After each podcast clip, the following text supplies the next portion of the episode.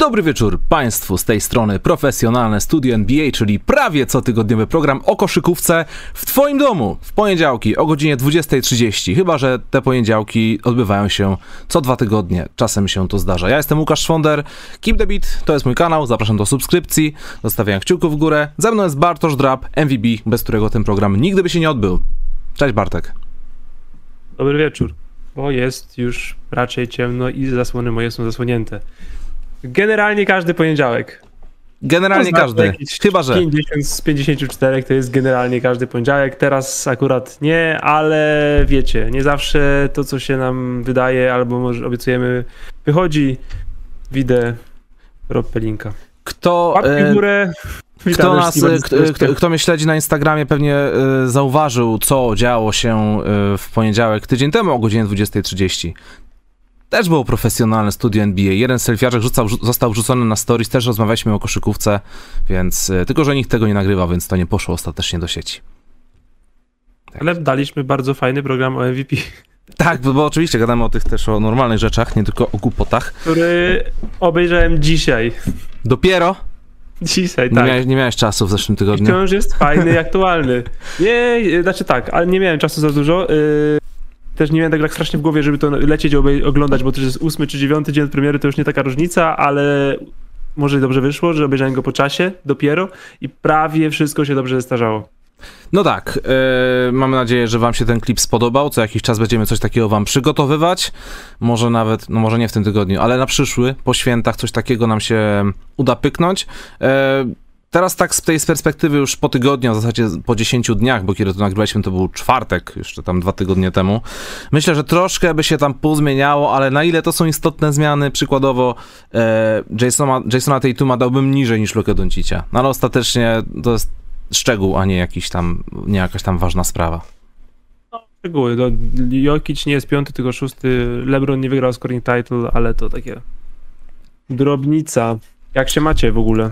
Piszcie, Jak się macie? tam, jak tam. I Piszcie. łapkujcie w górę. Dokładnie tak, moi drodzy, fajnie, że jesteście. Miejmy nadzieję, że teraz już co tydzień e, ten program się będzie odbywał, bo z tego co mi wiadomo, żadnych planów akurat e, wyjazdowych już e, organizacyjnych nie będzie. Dzisiejszy program to przede wszystkim zakopywanie Los Angeles Lakers, czyli nie wiem, czy to nie jest jedna z najgorszych historii ostatnich lat, szczerze mówiąc, E, ale o tym będziemy o tym, będziemy o tym gadać za chwilkę. Będzie szybka piłka, będą statystyki, będą ciekawostki oraz przede wszystkim, uwaga, bo to jest najważniejsze, pogadamy dzisiaj o play-inach, ponieważ już jutro w nocy z wtorku na środek odbywają się pierwsze mecze play-in, czyli jednego chyba z najbardziej takich interesujących, efektownych wynalazków, e, jeśli chodzi o taki aperitif, taki, taki przed, taki przedplayoffowy, taki przedsmak. To bardzo, bardzo fajna rzecz jest, więc sobie o tym wszystkim pogadamy. Oprócz tego też jeszcze jest konkurs, a w zasadzie nawet dwa konkursy będą dla was, ale o tym wszystko w swoim czasie, więc jeszcze raz fajnie, że jesteście. Kciuki w górę, gadamy o koszykówce. Bartek, zaczniemy od e, jednolinijkowców slash e, szybkiej piłki. E, Są różni fani różnych nazw. Będziemy zmieniać ją chyba co tydzień albo co dwa. Nie, bo ja zapisuję timestampy i piszę, piszę Jednolinijkowce jednak? Okej. Jednolinijkowce. Dobrze. Więc tak, Bartek, z faktu, że wszyscy się bardzo cieszą, albo mówią o tym, e, albo pastwią e, odnośnie Los Angeles Lakers, mam wrażenie, że wciąż, mimo wszystko, zapominamy chyba o najbardziej istotnej historii tego sezonu. Moim zdaniem jest to najważniejsza informacja, która jakoś tak umyka w ogniu tych wszystkich newsów, mianowicie Phoenix Ma, Suns... Klank ma windę. Mm, tak, fajnie, okej, pogadamy też o pustych statystykach na koniec sezonu, to też jest bardzo ważne, te wszystkie historie. W tym, w tym roku może nie mieliśmy super historii w stylu Andre Ingrama, ale Obitopin walnął 40 oka, więc super. Bartek, Phoenix Suns wygrali aż 63 mecze w tym sezonie są naprawdę daleko przed y, swoimi konkurentami i w ogóle jest to rekord w ich ponad 50-letniej historii. Jest to naprawdę ogromny szacunek dla Suns i oby e, rychłego powrotu do finałów NBA. Powtórzę to po raz kolejny. To, co się dzieje wokół e, Phoenix od e, niemalże trzech lat, to jest coś niesamowitego. Nie mam pojęcia, jak to się przydarzyło, bo to się jeszcze zaczęło dziać przed przybyciem Chrisa Paula, przecież w tej bańce w Orlando. Naprawdę super, to się wszystko fajnie potoczyło i wiem, że to jest za wcześnie, żeby to porównywać, bo to są dopiero dwa sezony, ale są to bardzo dobre dwa sezony Phoenix Suns. I nie wiem, czy tak na przestrzeni lat będziemy sobie myśleć, że jednak te czasy z Devinem Bookerem i Chrisem Paulem to trochę lepsze czasy były niż czasy ze Steve'em Nashem i Amarem Stoudemayerem. No ale będziemy o tym mogli Uuu. powiedzieć, będziemy o tym mogli dopiero powiedzieć na głos za jakieś 10 Uuu. lat. Za jakieś 10 lat, kiedy e, już nie będziemy, kiedy już będziemy patrzeć sentymentalnie nie tylko na duet Nesha ze Staudomajerem, ale też na duet Bookera z Chrisem Polem. Zatem jeszcze ich historia Uuu. trwa, więc może się coś tam podziać. Tak, i może tam na przykład być zaraz do tego jakaś historia, nie Michaela Bridgesa albo DeAndre Aytona, którzy wciąż są przecież bardzo młodymi zawodnikami. A propos tego wyniku, najwięcej zwycięstw od sezonu 17-18, godne zauważenia. Mhm. Czwarta drużyna, w której Chris Paul, czwarta drużyna, której Chris Paul robi rekord zwycięstw w historii franczyzy. Prawdziwy game, prawdziwy game changer. To jest taki, to jest, Prawdziwie- to jest duchowy MVP. To jest duchowy MVP po prostu. Każdej drużyny takiej drużyn mają gównianą absolutnie historię, więc to nie był jakiś taki szok, ale dwie coś tam kiedyś wygrywały, więc szacunek Chris Paul. Jesteś w porządku. To jest niesamowite. Pamiętasz, jak jeszcze grał w Houston Rockets i już, już go powoli skreślaliśmy, że to już nie, to już koniec, końcówka, nie? Kurde. Uratował Pamiętam, Oklahomę, ratuje Phoenix. Piękna sprawa. Pamiętam jak dodano piki do jego wymiany za Russella Westbrooka. O tym w swoim czasie. Druga kwestia. Dwa przerzędowe. Nikola Jokic pierwszym graczem w historii, który zaliczył 2000 punktów, 1000 zbiórek oraz 500 asyst. Zrobił to w meczu, w którym... To jest To jest coś niesamowitego, że zrobił to pierwszy raz w historii w ogóle całej ligi, nawet Wilt tego nie zrobił. I w ogóle Jokic zrobił to w meczu, w którym rozciął głowę, po czym po chwili odpoczynku wrócił na boisko w czerwonej opasce i dopełnił dzieła zniszczenia. I bardzo mi się tutaj spodoba em, reakcja oficjalnego konta Denver Nuggets na Twitterze odnośnie tego osiągnięcia, ponieważ spojrzeli na te, wiesz, 1500, 100, 900 i opisali to w skrócie zbyt zaawansowane statystyki. My nie rozumiemy. Super jest to osiągnięcie w ogóle. Że nikt się tak, tak pięknych liczb nigdy nie zrobił. To jest niesamowite, to jest super, nie? 2500. Gratulacje Nikolaj Jokic, wiesz kim dla nas jesteś, a jeśli MVP. nie wiesz, to okej, to nie musisz oglądać tego filmu, To jednak już to- wiesz. to obejrzyj nasz film z poprzedniego tygodnia, ale niestety nie obejrzysz mojego filmu na twój temat sprzed dwóch tygodni, ponieważ nie wiem, czy zauważyliście, materiał o Nikoli Jokicia e, musiał zostać usunięty i od razu mówię, będzie reupload w tym tygodniu, także jakby co, to nie bójcie się, nic mi się z kanałem nie zepsuło, nie stało, po prostu muszę go wrzucić jeszcze raz, tylko muszę podmienić em, kilka ujęć. Ponieważ e, Liga Adriatycka, była, Liga Adriatycka nie była, za, nie była zadowolona, że zamieściłem młodego Jokicia w kilku ujęciach od nich. byli smutni panowie w czarnych garniturach. Tak, shit happens. Okej. Czarna wołga wciąż parkuje pod twoim oknem. Mrugnij le lewym okiem, Gorzej, to gorzej. Przyjechali bracia jego. To Więc rzeczywiście... i tak, nie chciałem się to kłócić. No, słusznie, słusznie. Okej, słuchaj, pieniążki są bardzo ważne i nawet multimilionerzy doskonale o tym wiedzą. W jednym z ostatnich spotkań Drew Holiday wybiegł na boisko na zaledwie 8 sekund, by sfaulować gracza na starcie meczu i zejść na ławę.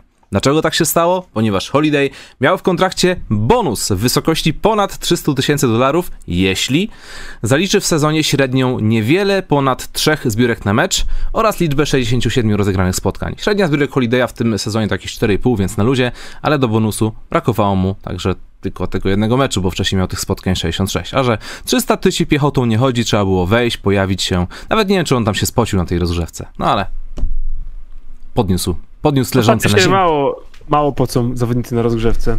Ciekawe, czy właściciel Bucks bił brawo. Tak jak wszyscy. To to 300 tysięcy. Z tego co słyszałem po historiach Marcina Gortata, gdyby e, Drew Holiday grał w Phoenix Suns, to wiem, że Robert Sarver nie, byłby, nie biłby bra brawo. Historia numer 4. Dany Green w końcu otrzymał swój pierścień mistrzowski z Toronto Raptors z 2019. Dlaczego dopiero teraz? No cóż, mógł go otrzymać podczas meczu w Los Angeles. Mógł go otrzymać nawet podczas słynnej, słynnej bańki w Orlando, e, kiedy 76ers grali w Tampa, czy nawet podczas meczu przedsezonowego, ale Dany czekał z tym tak długo, bo chciał pierścień otrzymać na hali w Toronto, na oczach fanów, dla których wywalczył mistrzostwo. Jest to naprawdę piękna sprawa.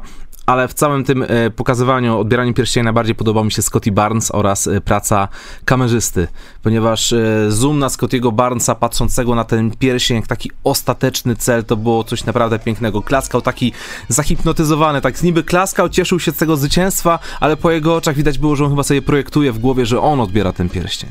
Że tak marzy. Może sobie nadinterpretuje, ale e, bardzo mi się właśnie to spodobało. Że taki był troszkę, troszkę, troszkę, od, troszkę odleciał w tamtej sytuacji Scotty Barnes. Pasuje to zdecydowanie do narracji o tym młodym chłopaku. Ojej, przepraszam, po ostatnim, po ostatnim materiale ja nie mogę już używać tego słowa, Bartek. Dlatego ja go użyłem. Dziękuję. Scotty Barnes wygląda na takiego, który rzeczywiście mógłby użyć takiej motywacji, więc oby, oby dla niego, e, aby, tak, aby tak to zadziałało. Poderoso Bartini o Hardenie i jego formie dzisiaj będzie na pewno, jestem gotowy na to, ale to dopiero później, później, później. Okej. Uwaga, Brooklyn Nets wygrali z New York Knicks. Nic nowego. Po raz kolejny zresztą. Po, po meczu Kevin Durant został poinformowany na konferencji, że nie przegrał z Nowojorczykami nie tylko za czasów swojej e, obecności w Brooklynie, ale w ogóle od 2013. On jeszcze wtedy był zawodnikiem Oklahomy. I Kate, jak, się tym, jak to usłyszał, to się bardzo podjarał, tak wiesz, i skomentował sytuację słowami będę miał o czym gadać na Twitterze. Powiem ci, że, E, a- powiem ci, że czasem czytam to, co Kevin Durant wypisuje na tym Twitterze i czasem jest bezczelnie hamski, ale ja osobiście nie wdaję się w żadne dyskusje na, na Twitterze ani nigdzie indziej, bo wiem, że to nie ma najmniejszego sensu. Po prostu nie chce mi się walczyć, tu, traci na to czas. Ale czasem patrzę na to, jak Kevin Durant potrafi pojechać jakiegoś anonima z internetu i tak się, kurde, ładnie, ładnie, Ale tak ciśnie, po prostu ciśnie, ciśnie. Tak ciśnie. Jak, Ja nie, ja nie followuję w ogóle kosz- koszykarzy, bo właśnie z tych samych powodów, dla których ty nie komentujesz. Uważam, że to jest raczej marnowanie mojego czasu. Nie widzę tego kompletnie, ale tak ciśnie, ciśnie, to trochę śmieszne, trochę nie. No, Ale a propos tej wypowiedzi i też tej e, kilk... Czy Kevin Durant nie ma niezłej pasy w mediach ostatnio? Takich e, konferencjach przedmeczowych, potreningowych, pomeczowych? Jakoś tak, pokazuje humorek, e, pokazuje humorek, pokazuje jakieś tam złośliwości, e, potrafi być tak nawet bezpośrednio e, taki, wiesz, jesteśmy Brooklyn Nets, czemu ludzie mają się nas bać? Była kartka No, wypowiedź o, jakoś to, to, ostatnio. dokładnie, tak, No. tak, tak, że wątpię, że, bo na pytanie, czy, o, czy nie sądzicie, że tankują, żeby z wami grać? Pewnie oczywiście liczyli na odpowiedź typu, no zniszczymy ten Boston, nie Kairi, a tu jesteśmy w jednym miejscu, wątpię, że ktoś się nas boi. I tyle. Ale to jest fajne, bo on jest taki szczery do bólu, tego właśnie potrzebujemy, nie? E, na co dzień w NBA. Okej, kolejna historia, to już bardzo pudelkowa, ale hej, trzeba o tym powiedzieć, bo ostatni tydzień w NBA był mocno pudelkowy, nie ukrywajmy. W meczu Lakers OKC doszło do mogącego źle się skończyć wypadku. Mason Jones, kto to jest? Zawodnik Lakers, Zawodnik. tak? No chyba, halo, halo, no, Łukasz, nie oglądasz? Przepraszam, Mason Jones wbiegł w siedzącą w pierwszym rzędzie ciężarną Riley Reid. Na szczęście nic się nie stało, ale biorąc pod uwagę końcówkę sezonu i mecz w zasadzie o nic, to chyba było najbardziej repostowane wydarzenie w sieci e, z całego tego spotkania. To i pytanko do czatu. Ilu z was tak szczerze wie, kim jest Mason Jones, a ilu z was wie tak szczerze, kim jest Riley Reid? Także śmiało gagatki piszcie. Jeśli znacie od- odpowiedź, to wiadomo, że Mason Jones jest zawodnikiem Los Angeles Lakers, prawda? Tak. Po raz pierwszy od 49 lat mamy w lidze gracza, który zdobył w sezonie jednocześnie najwięcej punktów i asyst. Mowa o Nemesis Knicksów, czyli o Trae Youngu. Także szacunek dla gwiazdy Atlanty. Ostatnim razem dokonał tego Nate Archibald e, w 73. Ray Young wcale nie ma takiego złego sezonu. Będziemy, nim, będziemy dzisiaj e, trochę o nim gadać chyba w kontekście zapowiedzi play-in. Tak coś czuję. Tak? Zdecydowanie tak będzie. E, Eee, ludzie nie wiedzą, ale ten, kto to jest Riley Reid, ale polecam im zapytać kolegi. ja wiem, ale kolega, no, no właśnie. kolega mi mówił, ale ja tam nie wiem, nie znam się. Najlepiej. Uwaga, statline z tyłka. Nie wiem, kto to wymyśla, nie wiem, kto to oblicza, ale widzę takie rzeczy w internecie i po prostu nie mogę. Tom Brady ma większe szanse na zdobycie kolejnego Super Bowl niż Russell Westbrook czy Julius Randle mieli szansę na trafienie trójki w meczu NBA w tym sezonie. To jest świetna statystyka. No. Ciekawy jestem w ogóle, że ta statystyka, statystyka, nie obejmuje mojej e, ulubionej drużyny. Sacramento Kings, ale o nich też jeszcze ci Domyślam się, że chodziło właśnie o nich, Bartek. Ale to jeszcze o nich cię zdążyłem powiedzieć, bo ja się nie mogę doczekać po prostu. Okej, e, teraz odrobina powagi trzeba. Mimo tego, że to jest końcówka sezonu i niewiele się działo oprócz tych meczów istotnych, bo reszta była bardzo nieistotna, to w, ramach szacunku dla Suns. Oni przez cały sezon grają bardzo wybitną i twardą koszykówkę w ostatnich minutach spotkań. I to nie jest przypadek. Wynik Suns są po prostu niesamowicie klacz w tym roku, w tym sezonie. Kilka dni temu przegrywali 17 oczkami na początku czwartej kwarty, po czym zaliczyli serię 36 do 13 i wygrali to spotkanie. I to było, bardzo mi się to podobało, że nawet jak już są na ostatniej prostej sezonu, że tak w zasadzie nie muszą kompletnie o nic walczyć, to wciąż na koniec, na sam koniec z tych rozgrywek pokazują, patrzcie, bójcie się nas, bo nawet jeśli będziecie wygrywać z nami e, na początku czwartej kwarty, to i tak was rozjedziemy, bo to jest jest po prostu te, te sytuacje klacz w ostatnich minutach spotkań Phoenix Suns mają już, mają już tak wypracowane, oni po prostu pokazali, że bycie klacz to nie jest jakieś tam zrządzenie losu, oni to po prostu wypracowali przez cały swój sezon tak drużynowo. I tak, mogę to z góry powiedzieć, w moich oczach to jest główny kandydat do tytułu w tym roku. Zgadzam się. Kolejny... s- No, Ciężko odmówić tego drużynie, która wygrała 64 mecze w sezonie, po prostu. dokładnie tak.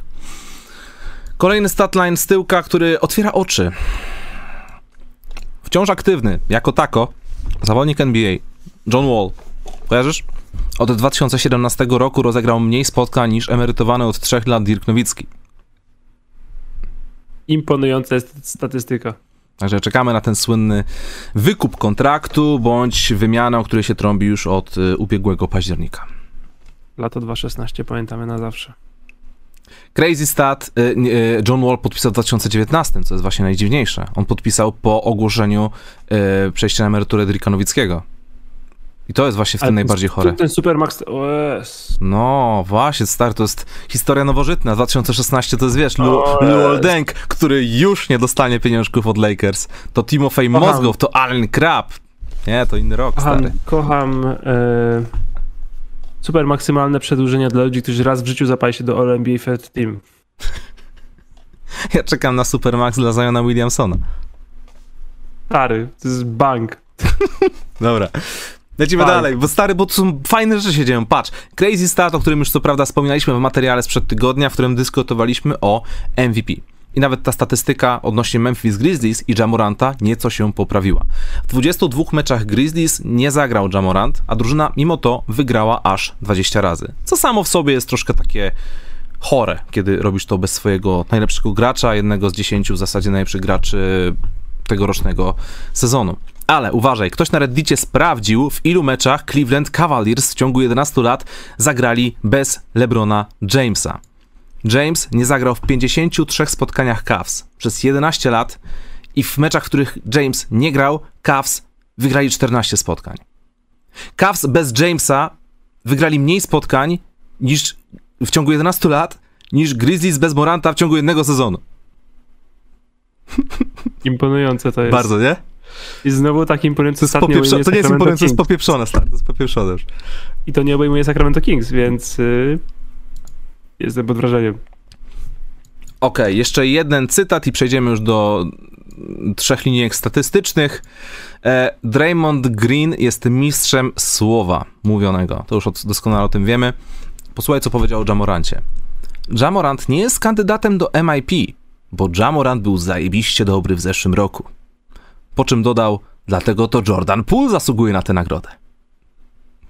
Ciekawe, Stary, mi to jest... to uwi- o tym tamtym sezonie Jamoranta. Stary, uwielbiam, po prostu uwielbiam, niesamowicie uwielbiam, kiedy ktoś próbuje rzucić światło na swojego zioma, jednocześnie nikomu innemu nie umniejszając. To jest naprawdę, to jest talent, żeby tak zrobić, nie? A on to zrobił, To powiedział, że Jamorant, kurczę, jest tak super, że nie może być brany pod uwagę. Ale mój ziomek Jordan Poole, no, jemu to trzeba dać. Stary, genialne po prostu. Nie, nie, nie wiem, on świe- świetnie to wynajduje, żeby nikt się nie poczuł urażony. No chyba, że mowa o Rudim Gobercie, no to wtedy inaczej by to pewnie ujął. Na zdrowie. Jeszcze raz. Dziękuję bardzo. Przeziębiłeś się w zeszłym Eee. tygodniu? Zimno było?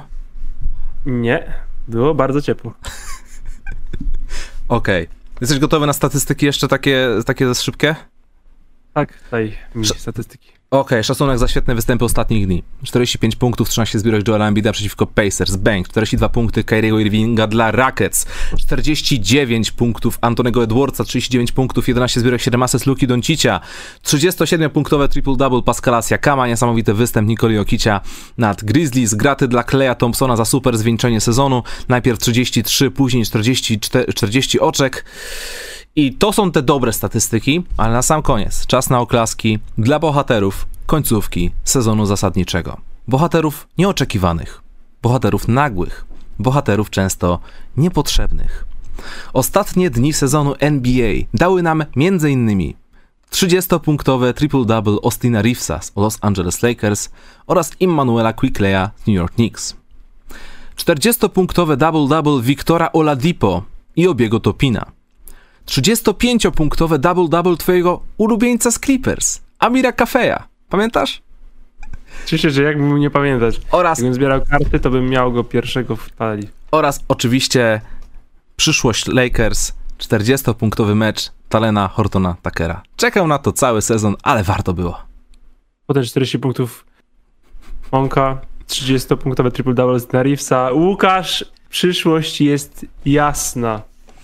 W ostatnich dniach swoje mecze życia zaliczyli też Paul Reed, Sandro Mamukelashvili, Xavier Moon, Jared Harper czy Nathan Knight. To był jego drugi mecz tego sezonu. Spytacie pewnie Kipi, ale kto to? Ja odpowiem, też nie wiem, ale życzę im wszystkiego najlepszego. Zawsze najfajniejsze w ostatnich tygodniach w ogóle chyba tylko roster Oklahoma City Thunder. Tak z wszystkich, wszystkich to, bo tam wiesz, na przykład, nie wiem, Houston grało, Jalen Green, bo bił te rekordy swoje, Pistons czasem grali e, Cunninghamem czy nie, ale już naprawdę, naprawdę wydaje mi się, że sam Presti po prostu wychodził na ulicę i krzyczał Brakuje nam czwartego do brydża! Ludzie wybiegali, on ich łapał w taką siatkę i już, wiesz, pakował ich w trykot i grali. Czekaj, potrzebuję 15 minut od ciebie. Powiem ci, że ta końcówka sezonu zawsze jest taka nijaka pod tym względem. Jak już są mecze tak, takie naprawdę po nic, to z jednej strony fajnie, jesteś, jesteś, jesteś takim koneserem koszykarskim, żeby zobaczyć tych wszystkich zawodników, ale po co mi puste 40-punktowe double-double obiegu Topina? Ja już wolę zobaczyć jakąś taką historię w stylu, nie wiem, Andre Ingram. Że masz gościa, który czeka pół życia, żeby zadebiutować i pokazać się jakoś w NBA. Wiesz, brakowało No, tego w tym roku. Albo właśnie taki Wiktor Oladipo, nie? Gość, który chce trochę sobie wrócić i nie ma za bardzo na to czasu, więc taki mecz, który dostaje i może sobie pograć nim rzeczywiście, ale Andre Ingramy są najfajniejsze. No tak, no nie oszukujmy się, jak są takie mecze, te, te seeding games, że ktoś tam gra o przewagę parkietu, gra pierwszym składem, a druga drużyna tankuje i żeby nie daj Boże nawet nie było ryzyka, to wiesz, wystawia 18 skład, nie? Juniorów i trzy trampkarki. Tak jest. No cóż, także to była moja szybka piłka, wcale nie taka szybka, bo już mamy 25 minut, także przeskakujemy do kolejnego tematu. Słuchajcie, moi drodzy, pewnie już yy, wiecie, słyszeliście lub nawet oglądacie serial HBO Max, Dynastia Zwycięzców yy, Los Angeles Lakers. My to właśnie oglądamy co tydzień, dzisiaj oczywiście już jestem po świeżutkim odcinku, ale nie wiem, czy wiecie, ten film, ten serial powstał na bazie książki Jeffa Perlmana, który, która właśnie została wydana dosłownie w zeszłym tygodniu za sprawą wydawnictwa Poradniaka, więc książkę możecie sobie dorwać bezpośrednio u nich w księgarni, albo tutaj na streamie. Mam dla was takie dwa egzemplarze i uwaga, zrobimy sobie taki konkurs, e, że ja teraz wam zadam pytanie, a wy na nie odpowiecie w komentarzach po zakończeniu tej transmisji. Nie na czacie, tylko w komentarzach. To będzie tak super i po prostu w ciągu następnych kilku dni wybierzemy sobie dwóch zwycięzców. I teraz pytanie jest naprawdę bardzo proste, bo nie trzeba odpowiadać, e, tylko trzeba się podzielić jakąś tam swoją opinią. Napisz w komentarzach, e, który zawodnik z czasów Showtime Los Angeles Lakers najbardziej ci imponował. I od razu mówię, nie trzeba się tutaj pisać esejów, rozpisywać się, wystarczy nawet jedno zdanie, żebym po prostu miał co czytać i z czego wybierać. Także e, piszcie w komentarzach po zakończeniu tego programu, oczywiście, bo zawsze studio jest dostępne po zakończeniu. E, wybierzemy sobie dwóch zwycięzców i właśnie taka oto książka poleci do was bezpośrednio pocztą, paczkomatem, nie wiem, jakoś tam. Będziemy, będę jeszcze po, po, pod koniec programu jeszcze przypomnę jakby co. I tak, z faktu, że serial Dynastia Zwycięzców oraz książka Czas Zwycięzców to w sumie jedyne fajne rzeczy, które wydarzyły się w Lakers w ciągu tego sezonu. No i oczywiście rekordy LeBrona Jamesa, o których już wielokrotnie mówiliśmy. Czas pogadać o Los Angeles Lakers. Czas ich e, pożegnać. Czas pożegnać ich, ponieważ już nawet się nie załapali do playoffów, do play...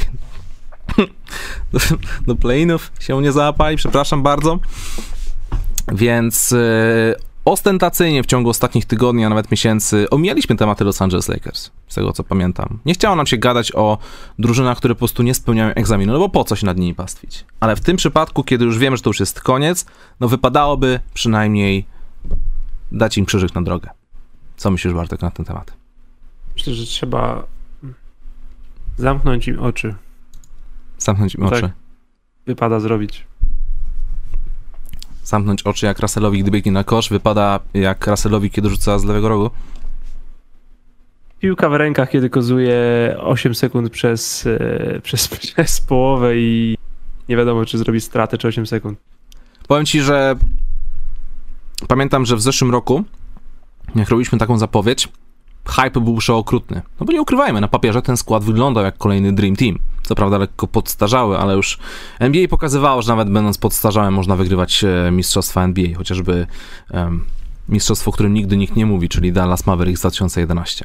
Ajajaj, myślałem, że powiesz Kobe, Dwight, Steve Nash, Marc Gasol, Meta World Peace, nie? Przecież ten zespół... Piękne wspomnienia. Tam ten zespół był lepszy niż tegoroczny zespół stary. To jest najgorsze w tym wszystkim. E, Bo ostatni ten raz zespół wszedł do playoffów kosztem Achillesa Kobiego, a ten zespół nie wszedł do playoffów bez kosztów Achillesów LeBron Jamesa. Tak, też mi się nie, trochę nie podoba takie hypowanie, że Kobe zrobił to, Kobe zrobił tamto i tutaj się połamał i w ogóle bohater. Nie wiem, wydaje mi się, że LeBron James zrobił to, co miał zrobić w tym sezonie, a jego największym błędem było to, żeby e, przepchać temat ściągnięcia Russella Westbrooka. Ale to I... było już we wrześniu. Tak, i to też jakby nie jest początek kiepskich po decyzji e, Lakersów, bo było to zestawione na Reddicie jakiś czas temu, wszystkie decyzje złe, które tam działy się od momentu podpisania Lebrona, trochę ich tam było. Niektóre większe, niektóre mniejsze, ale wszystkie wybuchły powiedzmy w tym sezonie teraz. Mhm. I tak, ale pierwsza, najważniejsza i za którą odpowiedzialny jest i LeBron, i Anthony Davis, i e, Rob Pelinka jest po prostu ten trade po, po Westbrooka. Ten trade posypał wszystko. Stworzyli sobie wielkie trio, dorzucili tonę weteranów na jednorocznych kontraktów i jakoś miało to wyjść. Tylko ci weterani okazali się już zbyt starzy, bo to też nie, nie tak, że Trevor Ariza, Wayne Ellington i Avery Bradley zagrali fenomenalne sezony, które rewitalizowały ich karierę, tylko wszyscy byli cieniami samych siebie. Russell Westbrook to fizycznie w ogóle nagle zaczął grać w okręgówce. Chase ma 37 lat i nie jest w stanie sprawić, że ta drużyna była dużo, dużo lepsza niż jest na papierze. To jest chore, kiedy zawodnik 37-letni musi robić takie rzeczy, żeby jego drużyna miała szansę wygrywać, a i tak przegrywa. Powiem ci, że Lakersi ostatni raz mieli taki sezon w 2017 i wtedy głównym strzelcem zespołu był Lou Williams. Mówimy o takim właśnie spadku. To było kompletnie coś poniżej wszelkich oczekiwań i widziałem nawet e, na Reddicie była był bardzo, popular, bardzo popularna nitka odnośnie tego, że jakiś wariat postawił 10 tysięcy dolarów na to, że Los Angeles Lakers nawet nie wejdą do playoffów. Po prostu absurdalne, po prostu absurdalny kuponik, nie? Tam ludzie, ludzie pisali na Instagramie w komentarzach, że gościu jest, jesteś debilem, wreszcie wyrzucił 10 koła w błoto. No, zarobił 160 tysięcy. Na takich absurdalnych kuponach się najwięcej wygrywa, bo to jest po prostu aż ciężko powiedzieć. W wielkim skrócie, miał być Buddy Hilt, miał być Demar DeRozan. Skończyło się Russellem Westbrookiem i Talenem Hortonem Tuckerem, który robi 40 oka w ostatnim meczu sezonu, którym już nic nie znaczy. I warto było. No nie do końca. Niestety. No cóż. Także podsumowując mój materiał z początku tego sezonu, Lakers vs Nets to finał, który przejdzie do historii, po raz kolejny to powiem. Tak, Lakers vs Nets to finał, który przejdzie do historii, ponieważ jest to kolejny finał, który się nigdy nie odbędzie. Tak samo jak nie było finału Kobiego z LeBronem, Kobiego z Jordanem. Takie rzeczy po prostu najwidoczniej w NBA się nie dzieją. Czy no, czasem się zdarzają, ale to po prostu będzie kolejny what if do kolekcji pięknych what ifs, jakie mieliśmy, bo Los Angeles Lakers nie weszli do play-in, a Brooklyn Nets nigdy się nie wydarzyli, bo mhm. nigdy prawie nie wyszli na boisko razem. I to, co teraz, nawet jeśli Ben Simmons miał wrócić do formy, to już nie są ci Brooklyn Nets, o których myśleliśmy, na których się tak napalaliśmy. Już wiadomo, nie wszyscy porówno. E, no i, no i to już nie będzie ta historia, nawet jeśli by się miała wydarzyć, ale Kevin Durant raczej ma to w dupie. A jak nie, to da ci znać na Twitterze. Dokładnie. E, jednej rzeczy, nie wiem, stary, mnie czasem też, do, do mnie też czasem dociera taki hate watching, że sobie jednym okiem spoglądam, bo chcę wiedzieć. I powiem ci, że spoglądam jednym okiem na te wszystkie doniesienia. Wiadomo, że się mleko rozleje, jak już się sezon zakończy. I tam się naprawdę wewnątrz mega grubo działo w Lakersach. Russell Westbrook po prostu jak do ściany, wszystko wiedzący, nic do niego nie dochodziło i chciał robić wszystko po swojemu. swojemu. Frank Vogel próbujący być profesjonalistą, ale irytujący się, bo nikt go nie słucha. E, LeBron James zmuszający na siłę ściągnięcie Westbrooka, Kurt, Kurt Rambis, który przychodzi i zaczyna, wiesz, pyskować i pokazywać, kto tu tak naprawdę rządzi. Yy, no i młodzież, która poszła wygrywać z LeBronem, z całą resztą, po czym okazuje się, że taki Malik Monk, który swego czasu mógłby być nawet, nie wiem, drugim, trzecim najlepszym zawodnikiem tej, tej organizacji w tym sezonie, to nawet on nie, ma, nie otrzymywał należytego szacunku e, podczas tego sezonu. Więc naprawdę bardzo gruba, bardzo ciężka historia. Nie wiem, czy to będzie sezon godny zapamiętania, czy będziemy go wspominać tak jak na przykład ten słynny sezon z Dwightem Howardem i Steve'em Nashem, czy raczej to będzie, wiesz, taka historia, której za dwa lata nikt nie będzie pamiętał, bo nie wiem, po prostu, bo była tak straszna. Patologiczny był to sezon. Po prostu. To patologiczny sezon, y, którego nie dało się oglądać w żadnym momencie, bo też to dzisiaj robi rundkę po internecie, że nawet kiedy grali Westbrook, Davis i LeBron, to byli na minusie. LeBron był na minusie z Westbrookiem Davisem na boisku, LeBron był na minusie z samym Westbrookiem, LeBron był na minusie z samym Davisem i LeBron był na minusie jak był sam Mhm. czterema zawodnikami innymi. Więc to nie jest tak, że. No więc to jest po prostu totalny upadek w tym sezonie po prostu tych zawodników. Yy, Zdrowotny Davisa, fizyczny Westbrooka, weteranów dziaderski po prostu. Eee, a Lebrona indywidualnie nie, bo tak naprawdę to jest wciąż sezon, wiesz, All skład, nie, nie wiem, pierwszy, drugi, trzeci, jakiś na pewno. Eee, 30 punktów w wieku 37 lat, jest oficjalnie najstarszy, najmłodszym zawodnikiem, który zdobywał 30 punktów na mecz, ale właśnie nie potrafił sprawić, żeby ta drużyna naokoło niego była trochę lepsza, aczkolwiek jakość tej drużyny też pozostawiała do, do życzenia. Chociaż z drugiej strony Jay Crowder i Isaiah Thomas weszli do finału w NBA Tak było. tym samym gościem, tylko to było 4 lata temu, czy tam 5. Więc LeBron po prostu się już trochę postarzał, a, ale wciąż ciężko mu coś zarzucić na boisku. To, co możemy mu zarzucić, powinniśmy mu zarzucić i ja mam nadzieję, że on to też sobie zarzuca, e, bo to bardzo ważne było, to ten trade, nie? Bo gdyby on go zawetował, to dopiero byśmy mówili LeGM, jak uratował, wiesz, Westbrook grając taki sezon w Wizards, e, a LeBron wychodzący na konferencję na All-Star mówiąc, widzicie? A, widzicie? Mówiłem, żeby nie tradeować. Patrzcie, jaki Buddy Hield jest przystojny. Ale, No. ale nie wydarzyło się to wszystko. Wydarzył się ten trade za aprobatą LeBron Jamesa i to trzeba pamiętać, bo na boisku rzeczywiście jak ta 37 lat, to nie wiem, co mógł więcej zrobić. Okej. Śmiała teza. Słucham? Śmiała teza. A propos Netsów, Lakersów, LeBrona i Kevina Duranta. Dajesz. Jakby my, my oczywiście playoffy są przed nami, więc trochę się tam jeszcze może pozmieniać, ale wydaje mi się, że nie aż tyle. Jeśli będziemy układać nasze top 10 ludzi przed kolejnym sezonem, Mhm. to w top 4 nie będzie ani Duranta, ani LeBrona. Wydaje, w mojej liście raczej już nie będzie Lebrona, ale Duranta? Nie będzie go w top 4 na pewno. Zobaczymy, czy któryś z nich złapie się do top 5. Może któryś złapie do top 5. Jeśli nie, to wszyscy w tej liście, tej, znaczy tej czołówce, będą poniżej 30 roku życia. Okej, To to, jest sytuacja, której dawno nie mieliśmy. I to jest ciekawe. Bo o tej zmianie warty już się mówiło tyle i tyle i tyle i LeBron zawsze tych ludzi niszczył, nie? Eee, czy, czy nawet, nie wiem, e, czy nawet Warriorsi z Karen, który też już przez 30 nie, nie, nie minął wczoraj. Wydaje mi się, że w top 4, może top 5 na przyszły sezon wszyscy będą poniżej 30 i to jest ekscytujące. no to zaczyna. Na dzisiaj. zapowiadają się bardzo ekscytujące programy przed, e, podczas, podczas off-season. Już nie mogę się doczekać tej topki naszej. E, dwa tematy. Pierwszy jest taki, skoro już kończymy o Lakersach, e, pozwólmy, że wam troszkę osłodzimy ten temat z faktu, że partnerem e, naszego programu jest KFC. Mamy dla was e, kupony w wysokości, kupony zniżkowe w wysokości 30 zł i tutaj to nie jest jakiś mega konkurs, wystarczy, że napiszecie na czacie, kto jest waszym, nie wiem, najlepszym, ulubionym graczem Los Angeles Lakers tego sezonu i po prostu następnego dnia wybiorę sobie trzech zwycięzców i do nich polecą, do nich polecą kody, tylko będę ogłaszał tych zwycięzców e, zarówno w komentarzu e, przypiętym do tego programu, jak i na moim Insta Stories. I na przykład tak robiłem dwa tygodnie temu i z trzech zwycięzców zgłosiła się tylko jedna osoba. Więc jakby co, to pamiętajcie, żeby się tam przyczaić, bo może akurat na was trafi i będziecie mogli sobie zamówić na przykład przepyszne halloumi. Halloumi czy halloumi?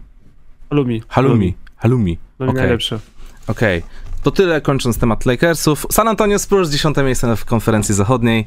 Pamiętam, jakby to było wczoraj, jak typowałem jako specjalista, jako ekspert, koszkarski ekspert, że San Antonio Spurs awansują do play-in.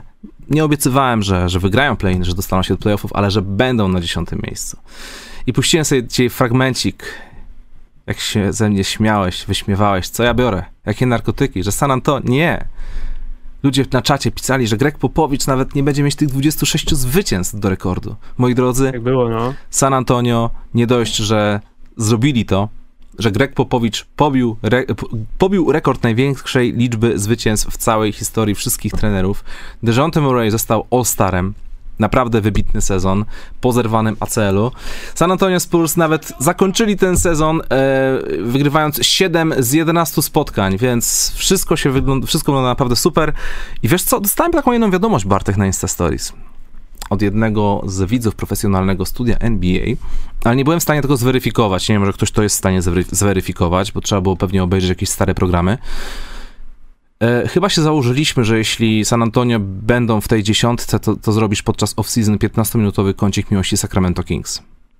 Nie, na pewno nie o to się założyliśmy, tylko coś innego. Ale za, chyba się założyliśmy, ale nie chciało mi się po prostu sprawdzać. Myślę, wydaje mi się, że coś tam, coś tam o było coś na się założyliśmy, o coś, znaczy założyliśmy się o to, ale czy to był temat San Antonio w playinach? Boże, oby nie.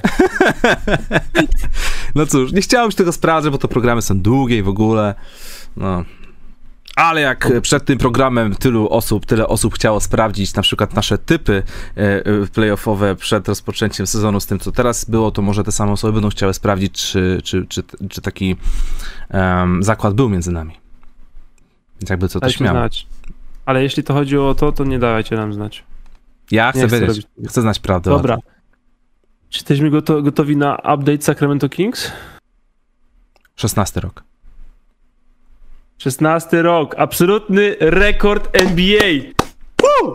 Od 1984 roku Sacramento Kings wciąż nie mieli zwycięskiego rekordu na końcu sezonu, jeśli trenerem nie był Rick Adelman. Woo! Fenomenalne zwolnienie 11 trenera w ciągu tych 16 lat. Czy Alvin Gentry mógł się udać? Oczywiście, że nie, ale warto było spróbować, prawda? Woo! Dziękuję ci bardzo, Bartek, za ten Czekamy update. Aż Czekamy moi drodzy, dziewiąty pik w drafcie. Moi drodzy, widzimy się za rok. A teraz uwaga, kącik typerski Noin ale to nie będzie kącik typerski, ponieważ będziemy ogólnie typować dzisiaj um, nasze pary play i nowe mecze są we wtorek oraz w środę w nocy. Aplikacja Noin to jest zabawa, w której każdy może wziąć udział z Afriko, czyli instalujecie apkę na Androida bądź iPhone'a, typujecie mecze NBA. Jeśli je dobrze typujecie, zgarniacie punkty. Jeśli macie punktów dużo, wygrywacie nagrody. Teraz mamy akurat bardzo krótką edycję, będą niewielkie nagrody, bo za pierwsze miejsce jest jedna książka od Labotika, oprócz tego są nagrody wewnętrzne w aplikacji na wasze konta, takie jak ligi prywatne, autobety czy statystyki, ale po chwili robimy kolejną rundę już normalnie z playoffami. Tutaj już nagrody będą naprawdę bardzo spoko, bo do wygrania jest Smart Band Huawei Band, y, Band 4 Pro, voucher Nike za 200 zł, trzy książki od Labotika oraz reszta to są właśnie te nagrody wewnętrzne, więc Mo, jest o co walczyć, jest o co walczyć, jest o co typować, a z faktu, że playoffy to akurat jest taki wdzięczny moment na to, żeby pobawić się w typowanie, zapraszamy wszystkich do instalacji tej aplikacji. A teraz przejdźmy sobie do typowania par play i nowych. Mój drogi, mój drogi Bartku, zaczniemy od konferencji wschodniej. Dół czy góra? Dół. Dół. Okej. Okay. Jak dół, to porozmawiamy sobie o parze Atlanta Hawks oraz Charlotte Hornets. Przegrany z tej pary jedzie na ryby, wygrany z tej pary wygra, będzie grał z przegranym pary wyższej. Atlanta Hawks z Charlotte Hornets zmierzyli się ze sobą w tym sezonie dwukrotnie. Będzie to naprawdę, domyślam się, super efektowny mecz e, nowego pokolenia rozgrywających, Lamelo Ball oraz Trey Young. moim zdaniem... Jak te dwa mecze poszły? E, słucham? Jak te dwa mecze poszły? Kto wygrywał? 2 e, do 2, Atlanta, Charlotte. 2 do 2, ok. I gramy w Atlancie, to ważne. Tak. Gramy bez Johna Collinsa i gramy bez Gordona Haywarda. Tak. I dla to Lamelo... To takie ważne, bo się prawie równa. Tak, e, dla Lamelo i większości graczy Charlotte to będzie też w zasadzie debiut e, w playoffach, podczas gdy Trey Young może nie ma jakoś zbyt dużo tych playoffowych meczów w nogach, ale ma już trochę osiągnięć i z tego co widać, gość ma w sobie jednak takie większe chęci, gdy zaczyna się gra o coś, gdy zaczyna się jakaś stawka, ma taką żyłkę asasyna w sobie. I wydaje mi się, że mimo tego, mimo tego, że Charlotte Hornets mieli taki um, super sezon, to i tak Atlanta może to wygrać, aczkolwiek Tutaj minusem jest to, że najprawdopodobniej w meczu nie wystąpi John Collins, więc bardzo istotna będzie dyspozycja DeAndre Huntera, bo po drugiej, będzie, po drugiej stronie będzie i Kelly Oubre Jr. i Miles Bridges. Albo Onieka Okongu i po prostu zniszczy w rezerwowych minutach. Ja trzymam kciuki za tego chłopaka. Tylko Onieka Okongu się liczy i Trey Young. Nie no, e, w ogóle tak, identyczny bilans mają, co ciekawe. Mm. cztery zwycięstwa więcej niż porażki. Dla Charlotte szczególnie to jest, myślę, wielkie osiągnięcie. Bo to nie jest drużyna, która przyzwyczajała nas do... Nie, nie rozpieszczała nas przez ostatnie lata. Nie mm -hmm. ma to się oszukiwać. Eee, obstawiamy, tak? Wiesz co, zanim przejdziemy do takiego normalnego obstawiania, mam takie jedno pytanko do ciebie. Czy Lamelo Ball udźwignie? Bo wyda- wydaje mi się, że Trey Young raczej... E, no da. Young będzie najlepszym zawodnikiem tego meczu. Okej. Ale czy najlepszym zawodnikiem Charlotte? Myślę, że Lamelo będzie. Tak, myślę, że udźwignie. Okej. Dobrze, to w takim razie kto wygrywa? Ja typuję Atlantę i over punktowy, Tak. bo to będzie strzelnica. Myślę, że wygra Atlanta. Myślę, że obaj rozgrywający zaliczą, bardzo dobre mecze. Myślę, że to nie będzie piękny mecz, bo myślę, że to będzie po prostu strzelanina, tak jak mówisz. Eee, I Atlanta na koniec będzie miała po prostu lepszych, lepszego, najlepszego zawodnika, jeśli dojdzie crunch. Jeśli Trae Young był w stanie udźwignąć MSG, to na pewno będzie w stanie udźwignąć play-in. A Charlotte Hornets to jest nie wiadomo, nawet jeśli przewiduje, że Lamelo da sobie radę. E, przypominam tylko, że mówiąc over punktowy mam na myśli sumę znojna, czyli 218 oczek, co jest dość niskim, niską, niskim wynikiem jak na akurat ten duet drużyn. Pewnie u bookmacherów e, ta linia będzie troszkę wyższa. Okej, to teraz, teraz co? Yy, dół zachód, czy kontynuujemy wschód? Du. Dół. Okej, New Orleans Pelicans. Dziewiąte miejsce versus San Antonio Spurs. Dziesiąte miejsce. W sezonie obie drużyny spotkały się czterokrotnie. San Antonio wygrało trzy razy. I tak jak powiedziałem wcześniej, gratulacje dla Spurs za ten niesamowity rok oraz świetną końcówkę tego sezonu, wygrywając 7 z ostatnich 11 spotkań. Ogromny szacunek za to, tak samo szacunek dla Popa, bo też się powiedział na ten temat, że nie mieli najmniejszej ochoty walczyć o jak najgorszą lokatę przed draftem. Także to jest Dejante super. Murray wyzdrowieje. Tak. Po drugiej grać, stronie, po drugiej stronie, żeby nie było, żeby nie było, też sprawdziłem, New Orleans Pelicans też mieli dobrą końcówkę sezonu. Wygrali 8 z ostatnich 13 spotkań, więc naprawdę bardzo fajnie. CJ McCollum sobie świetnie radzi, jest skuteczny za łuku i w ogóle. Brandon Ingram kilka spotkań opuścił, a ty, ale w tych, w których grał, e, prezentował naprawdę kiepską dyspozycję rzutową. Jonas Valanciunas wiadomo, co robił, 16 tam punktów, ma jakieś 12 zbiórek. Mieliśmy kilku mniejszych bohaterów, Jose Alvarado na przykład. Em, Herbert Jones. też, y, ale jednak ta kiepska dyspozycja rzutowa Brandona Ingrama troszkę jakby mi odbiera tutaj szansę na to, żeby, żeby Pelicans to udźwignęli. A poza tym to jest San Antonio Spurs, więc nie oczekujcie ode mnie obiektywizmu. San Antonio y, spotyka się w kolejnym meczu z... zobaczymy z kim. A ty jak typujesz?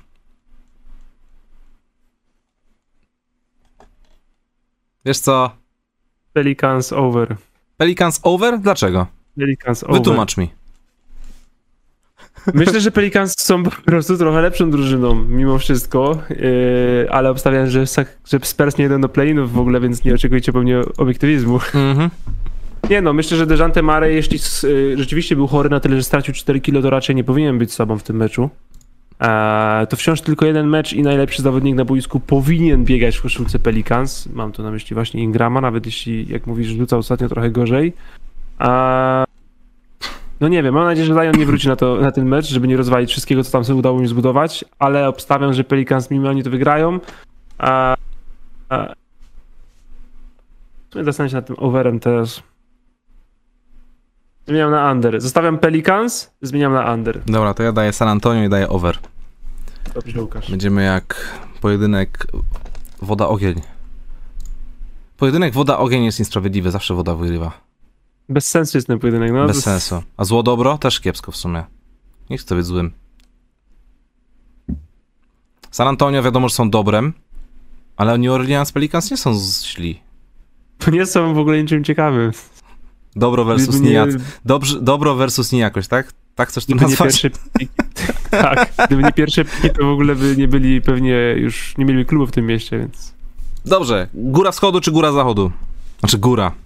Siódme złe miejsce.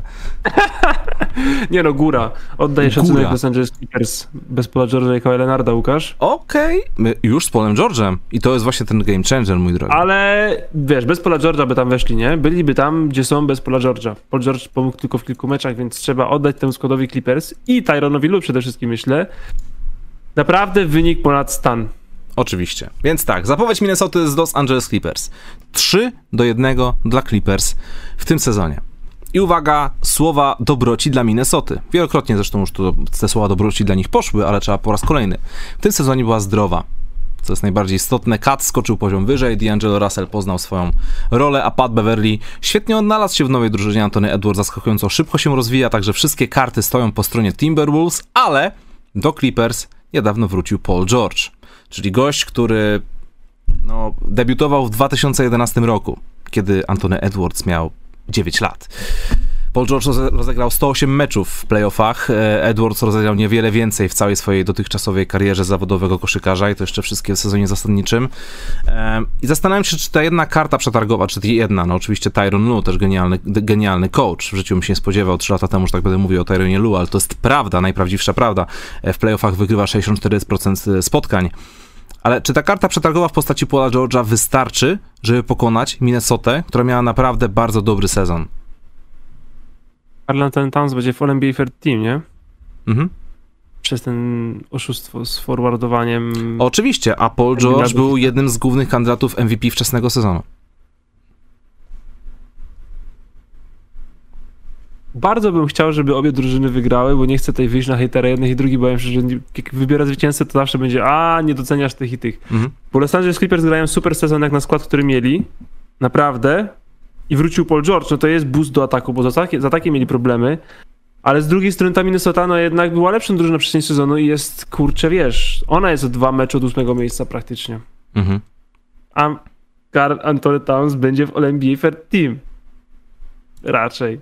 A Patrick Beverley dalej jest, wiesz, sobą. Świetnym roleplayerem ja, bym tylko, ty... ja bym tylko bardzo, ale to bardzo nie chciał z faktu, że Patrick Beverly miał tą swoją karierę w Clippersach dość długą, rozegrał też dla nich e, sporo meczów w playoffach. Nie chciałbym, żeby to była taka wewnętrzna jakaś e, pseudowojenka, że Patrick Beverly będzie chciał coś udowodnić swojemu byłemu klubowi i wiesz, zrobią z tego narrację w stylu, że nie wiem, że Patrick Beverly chce wejść do głowy Paula George'a. Wiesz o co chodzi? Mm -hmm. To byłoby takie, takie słabe, to by to było trochę. Kacząc mu w kolana od przodu, nie? To by było. Wiesz, wiesz, to co właśnie pomyślałeś sobie, mam nadzieję, że Beverly tego nie zrobi, zachowa się mm. racjonalnie. Odpowiedziałeś sobie na to pytanie właśnie, Łukasz. Okej. Okay. Clippers e, under. Minnesota under. Nie, Clippers over. Minnesota... Clippers over. Stawiam na Clippers. Ja stawiam Minnesota under. Um... Przekonałeś mnie tym e, mówieniem Beverleyu. On na pewno coś tam odwali. Idę w Clippersów. Paul George rzucić co najmniej 35 punktów w tym meczu. Okej. Okay. Isaiah Hartenstein zamknie Karl Antonego Townsa w klatce. Czy Clippersi mają rotację podkoszowych będącą w stanie powstrzymać Karla Antonego Townsa? Łukasz, zadam ci śmieszniejsze pytanie. Czy ktoś w NBA jest w stanie powstrzymać Karla Antonego Townsa? Andrew Wiggins. Czy dajcie do Udało mi się? Udało mi się? To dobre. Ja dobre. myślałem o Milwaukee, ale twoje lepsze. Nie, e, no wiesz co, tam też pewnie rzuci swoje i być może będzie drugim najlepszym zawodnikiem do meczu, może też rzucić 30 punktów, ale wydaje mi się, że na koniec dnia e, kiedy Clippers będą mogli obniżyć skład i ten obniżony składem byli w stanie wywalić Utah Jazz tamtym roku w playoffach, e, wygrać bez, bez Kawaja serię. Wrócili, jadą na dobrej fali. Myślę, że Beverly coś odwali, daje Clippers. Okej. Okay. Przechodzimy do... Wow. Bartek. Brawo Bartek. Rozwijamy się emocjonalnie. Bartek, Bartek jest za Clippers. W zeszłym roku finały zachodu, przypominamy. To się wydarzyło naprawdę. Okej, okay. góra... Norman Powell też wrócił? Tak. E, wrócił już? Tak, gra. Okej, okay. dobra, dobra, dobra, okej. Okay. E, to teraz góra, e, dół, góra dołu mm, wschodu, czyli Brooklyn Nets siódme miejsce oraz Cleveland Cavaliers ósme miejsce i to będzie naprawdę, wydaje mi się, że chyba najbardziej takie interesujące spotkanie e, wszystkich meczów play-inowych ponieważ mamy tutaj zderzenie talentu i starości. Chciałbym powiedzieć um, doświadczenia, ale nie każdy tam ma doświadczenia, niektórzy mają, niektórzy mają po prostu starość. A po drugiej stronie mamy młodość, zaangażowanie i wynik ponad stan. Cavs mieli w zeszłym roku zaledwie 22 zwycięstwa. I po raz enty powtarzam, że to jest jedna z najfajniejszych e, historii tego sezonu, bo nikt się nie spodziewał, że że Jared Allen tak fajnie się przyjmie, że Darius Garland wskoczy na poziom All-Star, że stanie się liderem, a Kevin Love poukłada sobie um, swoje demony i stanie się w zasadzie jednym z głównych kandydatów do nagrody rezerwowych roku.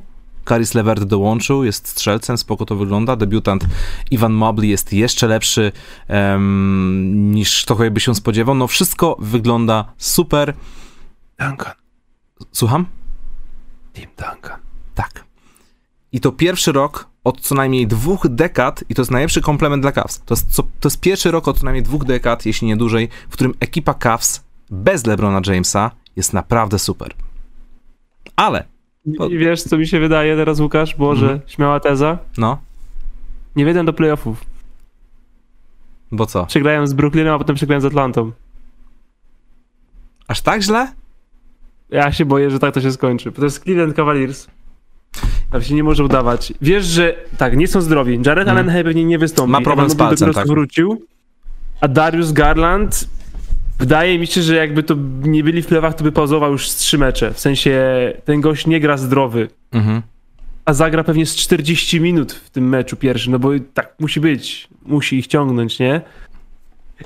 Ja się bardzo obawiam, że to się skończy w taki sposób, że ten wspaniały sezon Cleveland Cavaliers, gdzie byli na drugim miejscu w konferencji, że na trzecim i byli super i w ogóle odrodzili Big Ball e, i, i wszyscy ich kochaliśmy i dawaliśmy dwóch All-Starów i, i LeBron ich wybierał i się cieszył, że wraca do miasta. Sezon 44-38, tego już nikt nie zabierze, skończy się bez playoff. Po prostu. To jest mój typ. Przegrywają z Brooklynem, Powiem ci tak. over, Mhm. przegrywałem z Atlantą drugi mecz. Okej, powiem Dobra. tak. Kyrie Irving zagrał w tym sezonie 29 spotkań. Miał kilka wybitnych, oczywiście, ale mimo wszystko nie chcę używać może słowa chimeryczny, ale miał taki sezon w kratkę, że mecze bardzo średnie przeplatał meczami błyskotliwymi. Mecze play-in to nie jest gra do czterech zwycięstw, tylko to jest jedno zwycięstwo. Więc to jest, wiesz, Kevin Durant zrobi tutaj swoje, jestem tego pewny. Aczkolwiek mm, Cavs zapewne wyślą całą swoją rotację wysokich gości, a jest ich, jest ich y, niemało, żeby go jak najbardziej powstrzymać. Ale czy Kyrie Irving zagra średni mecz, czy zagra mecz błyskotliwy? On ostatnio robił jakieś 35 punktów na 75%. On jest w stanie zrzucić Mhm. 50 punktów. To jest po prostu taki zawodnik, że jak, jeśli, jeśli mu siedzi, to jest, jest po prostu nie do powstrzymania. Jestem w stanie uwierzyć, że w jednym meczu Durant i Irving będą mogli walnąć tutaj Cavs 90 punktów. We dwójkę. Ale jeśli Kyrie Irving zagra średnio, no to sądzę, że Brooklyn tutaj nie podołają. Po prostu. Kyrie Irving ma def e, def defensive rating 120, kiedy jest na boisku w tym sezonie. I wcale No. nie wygląda to super, jak już nie pauzuje w ogóle, tylko gra w wszystkich meczach. Wciąż wydaje mi się, że klątwa Cleveland Cavaliers plus Kevin Durant. Ja mam się głównie tutaj o Kevin Durancie. Kevin Durant, który zagra w tym meczu 46 minut lekko. Mhm. jak nie cały mecz. Ja wątpię, żeby on schodził z boiska, bo ten Bruce Watt Brooklyn Nets jest, a i tak jak mówisz, no jest dziurawy jak ser szwajcarski, nie? Blake Griffin a Marcus Aldridge to już nie są w stanie stać z ławki. Mhm. James Johnson zwolniony, Joe Harris nie wrócił, Patty Mills z dołku, Andre Drummond to jest tylko ja, że Andre Drummond. Durant to jest wciąż aż Kevin A Durant. Ben Wydaje mi Simmons dalej że- nie zagra. A Ben Simmons dalej nie zagra, to jest w ogóle, już zapomniałem w ogóle, dobrze, że przypomniałeś mi. Mhm. Eee, myślę, że Kevin Durant wygra ten mecz. Okej. Myślę, że najbardziej kluczowym w tym meczu będzie pojedynek Kyriego Irvinga i Dariusa Garlanda. Przypomnę, że w tym duecie jest tylko jeden All-Star. Darius Garland się wygra ten pojedynek, ale Kevin Durant wygra pojedynek z wszystkim, co biega na pozycji forward, fa, e, power forward w koszulkach Cleveland Cavaliers. No Ja właśnie cieka- ciekawi mnie to, czy Cavs będą w stanie go powstrzymać, chociażby samym wzrostem, nie? Nie. Wiesz, Kevin Durant będzie w stanie robić Jakby wszystko. był, Jared Allen, jakby był Jared Allen na tym cholernym boisku, to tak, bo można by wtedy ustawić armię ramion, Ale zaczepować widzisz, to, jest- takie, to nie jest taka kontuzja, że on na pewno nie zagra, jest szansa. Jak zagra, to fajnie i wtedy, jeśli bym wiedział, że jakbym miał teraz napisane, że Jared Allen zagra i przynajmniej raz trenował przed tym meczem, w sensie wiemy, że wiesz, nie to, że on, a spoko, dam radę, po czym zapie piłkę i podęki mu zbrązowieją z bólu, Mhm. Eee, to bym postawił na Cleveland, ale jeśli nie zagra nawet sekundy i ta ręka wciąż jest niezdrowa, to daje Brooklyn. Okej, czyli to już jest twój oficjalny typ. Tak, Brooklyn Nets. Przykro mi. Over, under? Szkoda tych minut. Over. Ja daję Cavs y, też over. Jezu, obyś miał rację. Ktoś z nas na pewno będzie miał. Zauważ, że wszystkie, praktycznie większość typów totalnie na odwrót.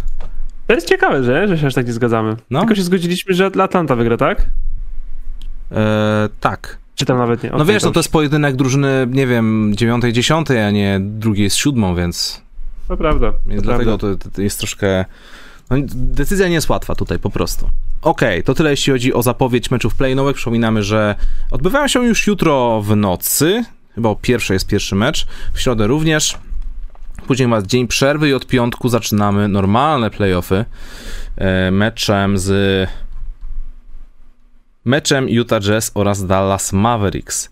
Meczem, w którym najważniejszy zawodnik na, boi, na, na boisku najprawdopod najprawdopodobniej może się po prostu nie pojawić. No też jest pechowo, że Luka Doncic dosłownie w ostatnim meczu sezonu się skontuzjował. Um, miał tam decyzja, żeby nim grać, no. naciągnięcie łydki, nie? Czy tam, czy tam coś poważniejszego. Świetna decyzja, żeby nim grać w ostatnim sezonu. Znako. A o ironię, miał w tym meczu nie grać, bo dostał technika. To chodziło Tak, o ten mecz, którego- prawda? no. Tak, to ten mecz. Pff, bez sensu to jest. Masakra, no.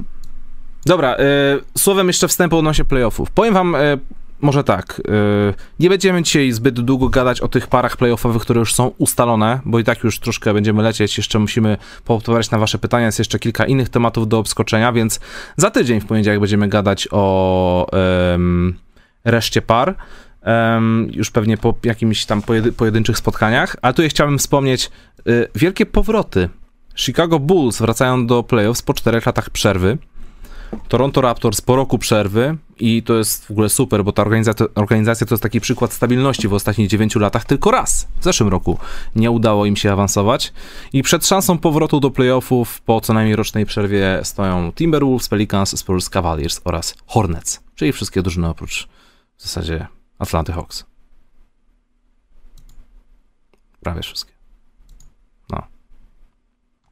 Miałe tezy? Śmiałe tezy? Co, chcesz, chcesz tak na szybko przelecieć te pary? Eee, Czy może nie? nawet nie. Chcę tutaj paluszkiem dotknąć wyżej rozstawione drużyny 3. No. Paluszkiem dotykam Dallas Maverick, y, nie, Utah Jazz, którzy, okej, oni są teraz piąte, nie są wyżej rozstawioną, ale teorety- teoretycznie jeden z faworytów zachodu, Utah Jazz, Mhm. Wyglądacie mi jak drużyna, która nie przechodzi pierwszej rundy. Ale tam są problemy. Paluszkiem Chicago Bulls, 3-6 seria, Bez Lonzobola. paluszkiem wyglądacie jakbyście nie mieli wygrać meczu w pierwszej rundzie. Mimo tak sezonu, który w sumie był tak hiper radość, potem kontuzje, a teraz niby gramy, ale tak jak oni przegrywają z lepszymi od siebie, to nikt tak nie przegrywa. Mhm. I paluszkiem tutaj Philadelphia 76ers, Toronto Raptors, ja tutaj czuję 7 meczów. Nie będzie lekko. Toronto, I skoro, dobra, Toronto Raptors grają naprawdę kozacko, grają ponad stan, Toronto a, są a James Harden jednak po tym fajnym hypie na początku bardzo szybko mu te loty opadły. Dziękuję. James Harden, proszę Państwa. Proszę Państwa, znakomity zawodnik, który w ostatnich 13 meczach, zgadnij Łukasz, ile razy przekroczył 50% z gry?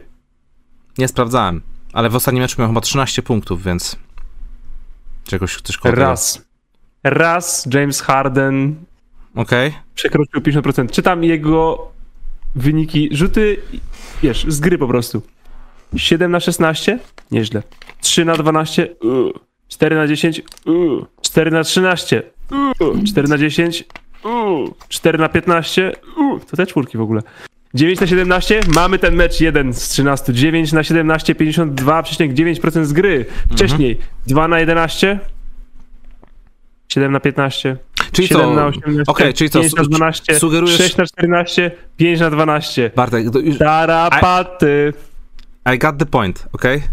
Sugerujesz, że Philadelphia nie przejdą pierwszej rundy, żeby Doc Rivers mógł jak najszybciej zacząć dyskutować z Los Angeles Lakers na temat posady Lakers, yy, na temat posady trenerskiej, którą już stracił Frank Vogel? Może by nie. Mam nadzieję, że nie, ale wiesz co, Tajbul nie gra w, w, w Kanadzie. Harden jest w średniej formie, a do, to, co ja mówiłem dwa tygodnie temu albo trzy, że zastanawiam się, czy Hardena wciąż nie ciągnie to ścięgno. Doc Mhm. Rivers powiedział, James Harden jest w 100% zdrowy i nie ma żadnego problemu z jego ścięgnem pod o, to kiepsko w takim razie jest, proszę państwa. Mhm. Tu jest potencjał na upset taki, że się. Jeśli się nie spodziewaliście, to się już możecie spodziewać. Posłuchajcie naszego programu. 4-5 para na wschodzie. Ja myślę, że to jest 7 meczów. Może tak być. Ale dlatego, bo jedna drużyna z talentem nie domaga, a druga, talen, druga drużyna może z ciut mniejszym talentem gra super. Więc to Gra też jest super. takie, nie wiem czy sprawiedliwe, no ale ostatecznie wygrywa, wygrywa lepszy w, w serii. E, powiem ci, że ja nie jestem zadowolony z tego, że Chicago Bulls nie, walczyli, nie wywalczyli wyższej pozycji, albo Milwaukee Bucks, że nie wywalczyli wyższej pozycji. Bo um, cały czas typowałem właśnie, że Chicago Bulls to jest drużyna, która może awansować do drugiej rundy, ale jej nie przejdzie.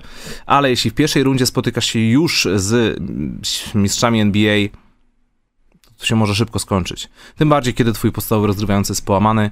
E, fajnie, że Patrick Williams wrócił, um, no ale, no ale nie, no wydaje mi się, że to się może nawet skończyć w pięciu meczach. Bardzo bym nie chciał, bo ja cały, przez cały sezon kibicowałem cały ser, całym sercem temu, y, co wydarzyło się w Chicago Bulls, ale po prostu z Milwaukee Bucks nie będzie, nie będzie łatwo, nie?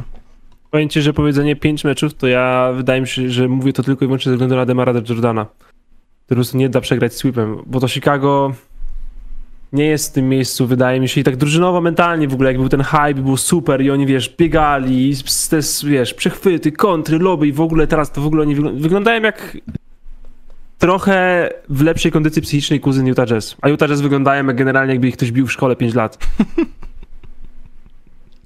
No, po prostu ty, wiedzą, że to jest ostatni rok i już zaraz się to skończy, nie? Nie, stare, tylko... biją, biją ich, bije go przez, y, jest obijany codziennie przez 5 lat i kurczę, na początku ostatniej klasy zostaje wymieniony do innej szkoły. I gościu narzeka, mamo, czemu dopiero teraz? Stary, przecież tam jest taki Albo... problem między Gobertem i Michelem.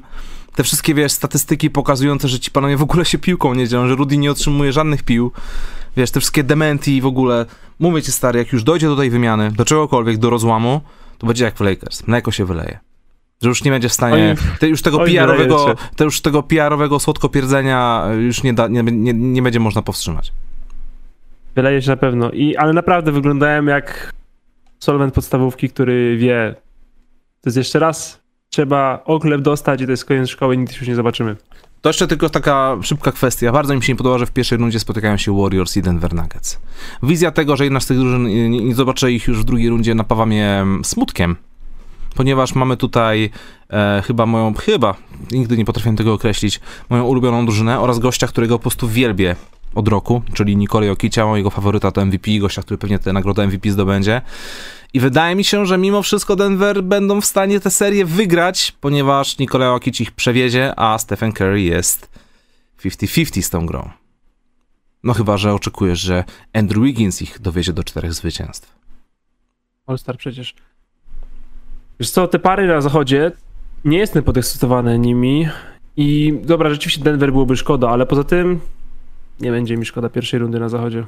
Okay. Na wschodzie wydaje mi się, że najwięcej tych, emo tych emocji, jakby no, mówię, Chicago Bulls mieli mi odpaść, Cleveland Cavaliers by się mieli nie zakwalifikować, eee, czy Atlanta miały dawać po, po, pokaz heroizmu z Miami i cokolwiek. Myślę, że daje mi to wszystko jakieś takie więcej emocji, więcej przejmowania się, czy ta teoria Philadelphia-Toronto, e, serial Philadelphia-Toronto, którą sobie ostrze zęby.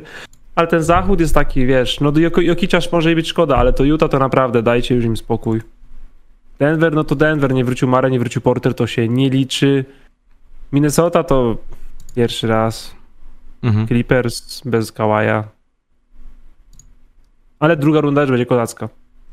Oby Doncic wrócił z tego MRI czysty, bo Jezu, jak Doncic będzie kontuzywany i Utah Jazz przejdą Dallas, to ja nie chcę tej serii drugiej oglądać, naprawdę. Phoenix. o Bostonie chcesz coś powiedzieć? Wydaje mi się, że ta pierwsza runda to będzie spacerek, ale mm, bo nie z kim by tam nie zagrali, e, ale, ale jeśli ten Robert Williams nie powróci do gry, to mogą się zacząć kłopoty. A wiesz, a Boston Celtics to eee. jest, od trzech lat powtarzamy to samo zdanie. Jak nie teraz, to kiedy? Po czym przychodzi kolejny rok, kolejny rok, kolejny rok. Oni wciąż są młodzi. Tak. Eee, Boston, kurczę. I co, i, bo według naszego przewidywania Boston dostanie Netsów, nie? W pierwszej, w pierwszej rundzie. Tak przewidywaliśmy? No, jeśli Brooklyn wygrała mecz z Cleveland. Aha, nie, ty obstawiłeś Cleveland. Ja Okej, okay, to Cleveland. nie. Okej, okay, no to ty masz serię Celtics Cleveland. No to ja co też, będzie, co też będzie super spotkaniem, bo wyobraź sobie te wszystkie wieże z Cleveland versus tak. e, Boston Celtics bez Roberta Williamsa. To będzie bardzo fajna, ładna seria, ale raczej bez takiego strachu, nie? Że Celtics mogliby ją ten, a z Netsami? Życzę Bostonowi, żeby przeszedł pierwszą rundę bardzo szczerze, ponieważ nie cwaniakował za dużo na końcu, chociaż tam raz posadził Horforda i Tatuma, kiedy nie musiał. I w sumie, wiesz, ten ich marsz w górę, który zaczęli e, jakiś czas temu, zakończy się w sumie sukcesem. No są na drugim miejscu konferencji, nie? A pół sezon kręci się ku dziesiątego miejsca. Mhm. Więc ten marsz przed do końca udał się, więc teraz bogowie koszykówki mam nadzieję, że za to wynagrodzą i pozwolą mi w miarę bezboleśnie przejść pierwszą rundę, a w drugiej wróci Robert Williams i wtedy już niech boisko zweryfikuje. Okej. Okay. Tak bardziej szczegółowo pogadamy sobie o tych pozostałych parach pierwszej rundy w następny poniedziałek. Zapraszam oczywiście profesjonalne studio NBA co tydzień o 20.30. Ehm, przejdźmy teraz do kubełka, ponieważ e, specjalny kubełek KFC w tym tygodniu otrzymuje od nas gość, który bardzo nas przekonał do tego, żeby ten kubełek dostać i coś mi się wydaje opędzlować w 30 sekund. Mianowicie chodzi tutaj o Joela Embida.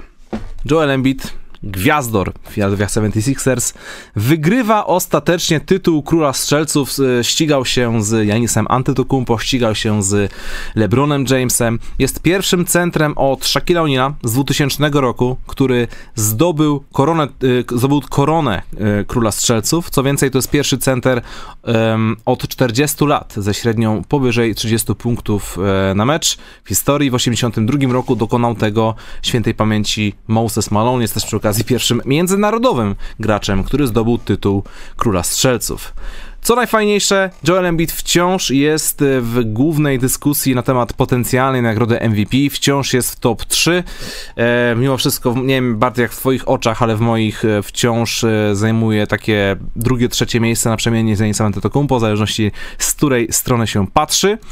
E, I co jeszcze więcej tutaj mogę dodać od siebie, bardzo mi się podoba to, że korona Króla Strzelców powędrowała do gracza, który pociągnął swoją drużynę do czwartego miejsca konferencji. Podobnie zresztą miałbym z Janisem. Cieszyłbym się też oczywiście z tego, gdyby koronę Króla Strzelców zdobył LeBron James, bo jednak taka nagroda dla 37-latka to kolejny wpis do CV i pokazanie z kim mamy do czynienia. Ale gdyby to nie był LeBron James, tylko po prostu zawodnik, który robi 30 punktów na mecz w drużynie zajmującej 11, 11 miejsce w tabeli, to nie. Wydaje mi się, że taka nagroda kompletnie nic by nie znaczyła. Więc y, moim zdaniem po prostu powędrowała w ręce właściwej osoby. To nie są puste punkty. LeBron sam powiedział, że byłoby to strasznie słabe, gdyby wrócił walczyć o koronę, kiedy już Lakersi odpadli. Mhm. E... Szacunek. E, a Embiid ewidentnie pod koniec sezonu poczuł trochę krwi takiej, że hej, to MVP może mi się wyślizgiwać. Tutaj zaczynają w profesjonalnym studiu NBA chwalić Okicia. Czemu nie mnie? Nie podoba mi się to, muszę wyjść im pokazać. Co jeszcze więcej muszę zrobić, żeby zasłużyć na MVP? Cytat Joel Embiid. 40-20, syp, sypnij 40-20 komuś innemu niż Indiana. Dajcie spokój Indianie już, naprawdę. Dajcie im się roz, po prostu już rozwiązać. Eee, ale sypną mi 40-20 bez rozgrzewki, więc to jest bardzo śmieszne. Eee, no i to wciąż 40-20 jest, choćby w drużynie takim meczu, powiedzmy. E, ale nie, cała końcówka sezonu Joel Embida jest mega mocna, szczególnie jeśli zestawimy to z dyspozycją Jamesa Hardena, prawda, która, e, która, która, która, o którą już dzisiaj mówiliśmy. Mhm. Pokazywaliśmy te cztery trafione rzuty, niezależnie od tego, ile by oddał. E, Tobias Harris jako drugi All-Star drużynie się, słuchajcie, nie wydarzył. Szok. E, no i kurczę, naprawdę wielka końcówka sezonu Joel Embida. Jestem autentycznie ciekawe, w jakim czasie były w stanie zjeść kółek KFC, tak jakby na czas jadł. Coś, co się powinno kiedyś, KFC, jak nas słuchacie teraz, to powinniście pomyśleć nad takim globalnym akcją. I w jakim czasie, ja daję mu 70 sekund. Profesjonalna współpraca z Joelem Embidem.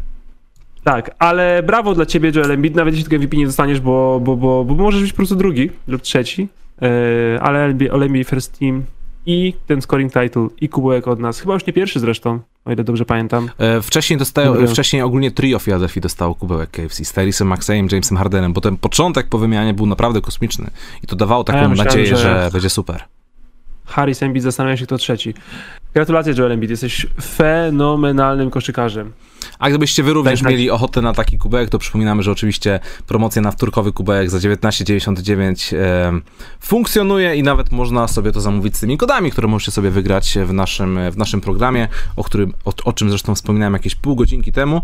E, zapraszamy do instalacji również aplikacji KFC. Nie wiem, czy to będzie wszystko widać. Tutaj widzę, że nie, troszkę się za bardzo chyba świeci ten ekran. Trudno zmienić. Trudno, no. muszę zmienić to jakoś. E, ale przypominamy, że partnerem dzisiejszego odcinka jest KFC. Pamiętajcie, że jeśli macie ochotę na soczyste mięso i chrupiącą panierkę, to pobierając aplikację KFC na Androida lub iOS-a możecie skorzystać z kuponów zniżkowych. Wystarczy wejść w aplikację i kliknąć w kupony. Także, czy to jest trokowy kubełek, czy to jest grander, czy to jest moje ukochane kurito, wszystko możecie sobie zamówić na miejscu, bądź z dowozem. Um, więc spoko akcja, wiadomo. I Bartek, Co byś zamówił w KFC? Ale mi z frytkami. Wow, nieoczywisty wybór. Super sprawa. Nieoczywisty wybór. Nieoczywisty wybór, dokładnie. Ale tak jak podtrzymałem, ostatnio mówiłem, moje odkrycie, rzucenie plasterku sera to jest game changer w tym zestawie. Trzeba to robić. Sera nie gra roli. moi drodzy, ja jutro widzę się z Marcinem Gortatem i Kamilem Hanasem o godzinie 19, jakby wam było mało rozmowy o koszykówce, o NBA, ponieważ jutro będziemy również zapowiadać playoffy i będziemy widzieć się na żywo, w studio. U Kamila całość transmisji oczywiście będzie się odbywać na kanale Ewinera. I tak się zastanawiam, ile stuje lajków? Bo ja nie widzę tego, Bartek. Możesz mi powiedzieć, ile jest lajków? 755. Jak będzie, Mało. tyś, jak będzie tysiąc lajków, to jutro przywożę trzy kubełki dla chłopaków. Każ, dla każdego coś dobrego. Jeśli będzie tysiąc lajków, więc czekamy, macie czas do zakończenia tego programu. E, A tymczasem przechodzimy do kolejnych tematów. Mamy kilka. Dobrze zbajtowałeś na tysiąc łapek. Myślałem od dwóch minut o tym, co powiedzieć, żeby wy- żebrać więcej łapek. Wszyscy Mam absurdalny off-topic na koniec. No. Mam absurdalny off-topic na koniec programu, ale jak jest tak absurdalny, że tak chcę go powiedzieć. Ale dobrze, tysiąc łapek w górę, potrzebujemy tego. Czyli Bardzo. będzie tysiąc łapek za abs- absurdalny temat oraz za kubełki jutro dla chłopaków. Okej, do zrobienia. Słuchajcie, moi drodzy, przechodzimy do waszych pytań, ale szybki off-top, ponieważ, moi drodzy, mieliśmy bardzo szalony tydzień. Trochę troszkę off-topu sobie zrobimy, ponieważ e, od poniedziałku w Zakopanem odbywały się Mistrzostwa Polskich Dziennikarzy w koszykówce, albo bardziej profesjonalnie Energa Media Cup. Mieliśmy okazję tam razem z Bartkiem zagrać.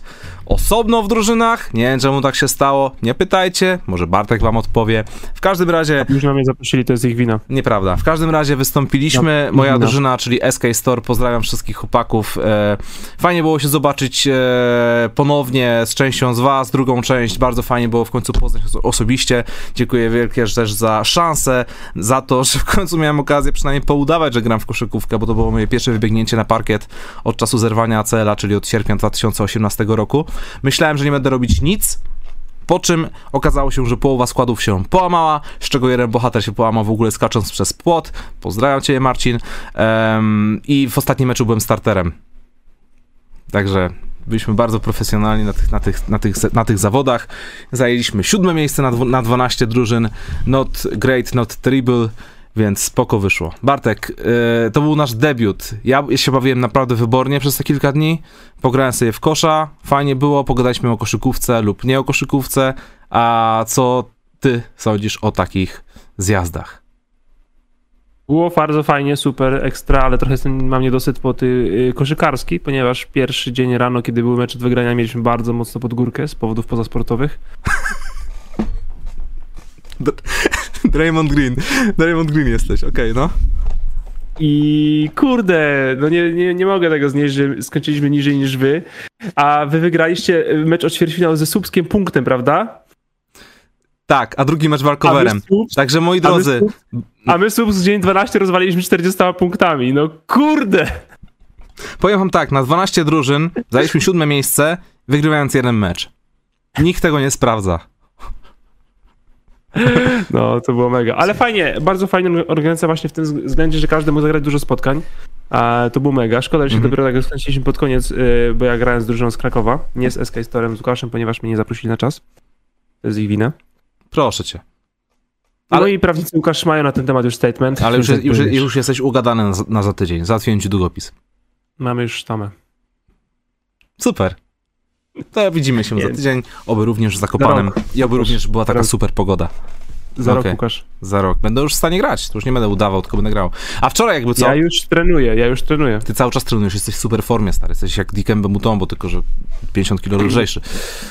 Czyli Eee, ty- Rudy Gobert po prostu. Dokładnie. Słuchajcie, oprócz tego udawania na Zak- Zakopanem na MPD, udawałem też, że grałem w, koszyku, że grałem w koszykówkę wczoraj i to już jest, to już taki, to już było naprawdę takie konkretne wydarzenie na poważnie, ponieważ wystąpiłem w drużynie gwiazd z najprawdziwszymi gwiazdami oraz legendami polskiej koszykówki. Wybiegłem na boisko z Maciejem Zielińskim, z Michałem Ignerskim, Michaelem Hicksem, Ewelinem, Eweliną Kobryn, z wieloma innymi zawodnikami z ekstraklasy, z pierwszej ligi. Trenowały, trenowali nas e, legendy polskiej koszykówki. Po prostu to było coś naprawdę magicznego, mogąc wystąpić w takim gronie. Graliśmy z pierwszoligowym górnikiem Wałbrzych e, i cała impreza była, miała charakter charytatywny. Po prostu ta impreza odbyła się się dlatego, żeby zebrać fundusze na pomoc dla Ukrainy. Także nie dość, że impreza była super dla, mm, że tak powiem, promocji samej koszykówki, transmisję musicie sobie zobaczyć, zresztą oficjalnie chyba na YouTubie PZ Kosza była, pewnie można ją sobie odtworzyć, to przede wszystkim e, ten aspekt charytatywny, że gramy dla dla słusznych celów, to było coś naprawdę pięknego. E, dzięki dla organizacji za zaproszenie. E, niestety, żadne, za, niestety żadne rzuty mi nie wpadły, ale byłem mistrzem rozgrzewki, bo tam mi się działo wszystko. Wyobraź sobie, że, Ważne, wyobraź sobie, że rzuty z rozgrzewki się nie wliczają w statystyki. Słyszałem plotki, ale to bardzo ważne. Okej, także Zawsze Super się było. super przekłada. Ja mam tak, że jak trafiam na rozgrzewce, to nie trafiam w meczu, a jak nie trafiam na rozgrzewce, to trafiam w meczu. Aha. Kurczę, widzicie, ja oddałem trzy rzuty, z czego dwa byłem pewny, że wpadają. Ja już chciałem się odwrócić, zrobić, wiesz, Nika Younga. No niestety, nie wyszło. Ja to dwa razy zrobiłem, jak rzucałeś na, e, na Mediacup. Tak? Rzucałeś i ja już wstawałem. No kurde, ja nie wiedziałem, że mi tak kibicowałeś, stary. Wicowałem ci. Wicowałem ci. Widziałeś, że byłem na twojej rozgrzewce nawet kiedy nie mogłem jeszcze być na hali, bo musiałem skończyć telefon, ale patrzyłem jak ten stalker dziki z za szyby. Stałeś za drzwiami. Za, za, Tak. za, za, tymi szklanymi drzwiami wyglądałeś jak gościu w protokołach, który nie może się pojawić na, na hali. Albo gościu, na którego lokalna policja raczej powinna mieć większe oko. Dobrze, moi drodzy, koniec tych off-topów. Jeszcze tylko na sam koniec chciałem powiedzieć, że Michał Ignerski, mimo lat, jest w tak kosmicznej formie. Biegał jak gazela, w pierwszej kwarcie walnął cztery paki. Gość jest niesamowity. Więc nieważne, czy jest rok 2003 czy 2022, Michał Ignerski jest kozakiem. Przechodzimy teraz do waszych pytań, moi drodzy. Troszkę ich tutaj jest. Muszę się oczywiście tylko zalogować od zera i lecimy. Donejciki. Pierwsze pytanie jest od Maćka. Pozdrawiam ciebie serdecznie, Maciek. Pytanie wleciało już nawet dzisiaj o 15 na długo przed rozpoczęciem programu. Dyszka leci z Nowej Huty. Dzięki za polecenie kanapki z halloumi. Pytanie ode mnie. Która z ekip, czy Rockets albo Magic, będą w stanie powalczyć o playoffy w przyszłym sezonie? Pamiętaj o dodatkowym plasterku sera. Cena nie gra roli. Warto zawsze. E, z tych dwóch drużyn, jeśli miałbym wybierać, to ja myślę, że Orlando Magic. Bo Orlando Magic przecież mieli plusową piątkę w tym sezonie, przynajmniej kiedy ten sezon jeszcze w miarę jakiś sens miał. Mhm. Jeśli byliby zdrowsi o Fulca i Isaaca, co się w teorii może kiedyś wydarzyć. Mhm. Wiesz, mamy plusową młodą piątkę, która będzie lepsza niż rok temu. Możemy dołożyć do tego dwóch dobrych zawodników Fulca, Isaaca, plus jakikolwiek gość, to już jest 9-8 osobowa rotacja, która jest raczej niezła. A Houston Rockets, mimo tego, że mają dobrych pojedynczych zawodników, nie pokazali jeszcze jakiejś struktury czegokolwiek. Ja myślę, że przez Houston jeszcze rok tankowania jest. Orlando może powoli już myśleć o tym, żeby może coś wygrać. Okej. Jestem w stanie się pod tym podpisać. Przechodzimy dalej. Brenio, pozdrawiamy serdecznie. Luol Deng prosił, żeby z okazji końca swojego kontraktu z Lakers przekazać i to jest ułamek, dużo po przecinku. Chyba to jest 14-milionowa procenta? Zero- 0,00014. 14-milionowa procenta chyba. Mm, Nie wiem, nie znam się na takim nazewnictwie Chyba- matematycznym. Może, Ja to zgadłem. może i tak, no. Y, W każdym razie, końcówkę ko- y, kontraktu z Lakers przekazać tego, co zarobił na smaczki dla waszych piesków. Dla was pozdrowienia, dla nich głoskanko. Wydaje mi się, że 14-milionowa procenta z kontraktu Luola Denga to wydaje mi się, że nasze pieski będą miały wyżerkę do końca swych dni. A to kundelki, więc będą żyły bardzo długo. Prawda, mimo tego, że nie mam pojęcia, ile mają lat i co to właściwie znaczy. Dokładnie. A propos Lula Denga, y, chciałbym y, serdecznie gratulować, pogratulować Los Angeles Lakers, że zakończyli płacić ten wspaniały kontrakt. Jednocześnie New York Knicks y, zakończyli wspaniały kontrakt Joaquima Noah. Los Indiana Pacers zakończyli opłacanie kontraktu wspaniałego Monty Elisa. A Milwaukee Bucks zakończyli opłacanie kontraktu Larego Sandersa. O kurczę, to patrz. Za to Portland Wszyscy- Trail Blazers nie kraby? zakończyli płacić jeszcze 2,8 milionów rocznie Ale Andrew nowi. Nicholsonowi. Okej. Jeszcze za rok zapłacą. Ty, to jest niesamowite, bo winszuję. Ej, wszyscy trąbią o Luolu Dengu, bo oczywiście haha Lakers, a ty nagle tutaj wyciągnąłeś Ale- taką listę fajną. Fajnie, kurczę. E, przyznaję, od razu kredyty przyznaję. E, Tommy Beer z Twittera ukradzione. Okej. Nie przygotowałem tej listy sam, e, ale udało mi się, że to jest bardzo śmieszne i ładne zestawienie. Dziękuję temu panu za zrobienie tego, że możemy tutaj to przełożyć wam. Bo to nie tylko Lakers HH 2.16, tylko było trochę więcej HH 2.16. To prawda. Timofej Mozgow. A czekaj, to też Lakers. Orzech, Pamiętam, e, pytanie od... Ten chyba się udało przehandlować z jakimś pikiem, Okej. więc sukces. Super. Orzech, e, teraz pytanko od Orzecha. Pozdrawiamy ciebie serdecznie. Siema panowie. Jak oceniacie przyjście LeBrona i AD do Los Angeles? Warto było poświęcić wielu zawodników, którzy rozwi- rozwinęli się na solidnych graczy za jeden mistrzowski sezon. W pierwszym roku nie weszli do playoffów, potem misiek, pierwsza runda, teraz nawet bez playoffs odbudowa będzie długa. E, zgadzam się z tą, e, z pierwszą połową em, wiadomości. Jest tak po prostu. Ma, macie taki problem w tych Los Angeles Lakers, że jak się kogoś pozbywacie, to oni dopiero później zaczynają grać. Jakby zupełnie, jakby się jakby można byłoby pomyśleć, że w Lakers jest toksyczna atmosfera, w której nie można się rozwijać, ale co ja tam wiem. Ale jak potrafimy rozpoznać talent, kiedy jeszcze nie jest u nas? Super sprawa. Fajnie, że jesteście taką hodowlą utalentowanych graczy na przyszłość dla innych. E, ale ta druga część wiadomości trochę nie do końca nie pasuje, bo pierwszy rok, w którym em, nie weszli do playoffów, wtedy jeszcze nie było Antonego Davisa. LeBron James tam grał z D'Angelo Russellem, z dziećmi, z Kylem Kuzą, no Kyle Kuzma to i tak był. No, to, był jeszcze, to był jeszcze skład z D'Angelo Russellem i z mł- młodzieniaszkami, więc to tam nie pykło. Poza tym to był rok, w którym LeBron e, miał tą pachwinę i opuścił kilkanaście spotkań bodajże. Przed którą byli na czwartym miejscu w konferencji. Mhm. Drugi e, rok to Misiek już po przyjściu Antonego Davisa, więc chyba sukces. Sądzę, że tutaj nie ma, nie ma kompletnie nic do umniejszania. E, trzeci rok odpadnięcie z pierwszej rundy. Może nie był to taki bardzo przekonujący sezon, ale przypomnijmy cały czas, że z Antonem Davisem wygrywali 2 do 0 w tej pierwszej rundzie, a później się wszystko posypało. I przed kontuzjami w grudniu byli na drugim miejscu w konferencji. Tak, a ostatni rok, czyli w sensie ten rok, no to tutaj trzeba... Przy... Padola! Woo! Pato basket. Nie byłem na to gotowy, sorry. Czyli tak, mamy za sobą 4 lata, le, le, 4 lata, 4 lata Lebrona, z czego jeden rok zakończył się mistrzostwem, jeden rok grał z dziećmi i mimo to jakoś tam w miarę było. E, Drugi rok e, dobrze się trzymali do kontuzji Davisa i jeden rok, który był tragiczny. Nie wiem, czy to jest szukanie wymówek, czy nie, ale mimo wszystko na papierze nie wygląda to źle. Wiadomo, że pamiętamy głównie to, co się działo ostatnio, a ostatnio jest tragedia, ale wydaje mi się, że ten jeden tragiczny sezon nie może rzucać cienia na e, cały czteroletni pobyt, bo to jest wciąż 25%. Warto było dać młodzież wszystkie piki, ponieważ wygrali mistrzostwo NBA, czego większość drużyn w historii swojej nigdy nie doświadczyła. Więc tak, mimo tego, że koszty były bardzo wysokie, bo ten transfer po Davisa, biorąc pod uwagę po tym, jak inne supergwiazdy były transferowane za relatywnie dużo niższe koszty, to worth it. Okej. Pierścień jest pierścień. Kolejne pytanko, Jordan is the GOAT. I kto widzę, że jest bardzo fajne pytanko, Bartek. Będziemy chyba długo odpowiadać. Pozdrawiam cię serdecznie, Łukasz. Siema, sezon zasadniczy za nami, dał nam sporo odpowiedzi. Proszę was o wskazanie top i bottom dwóch drużyn z obu konferencji w kontekście perspektyw, jakie mają na najbliższe 3 lata.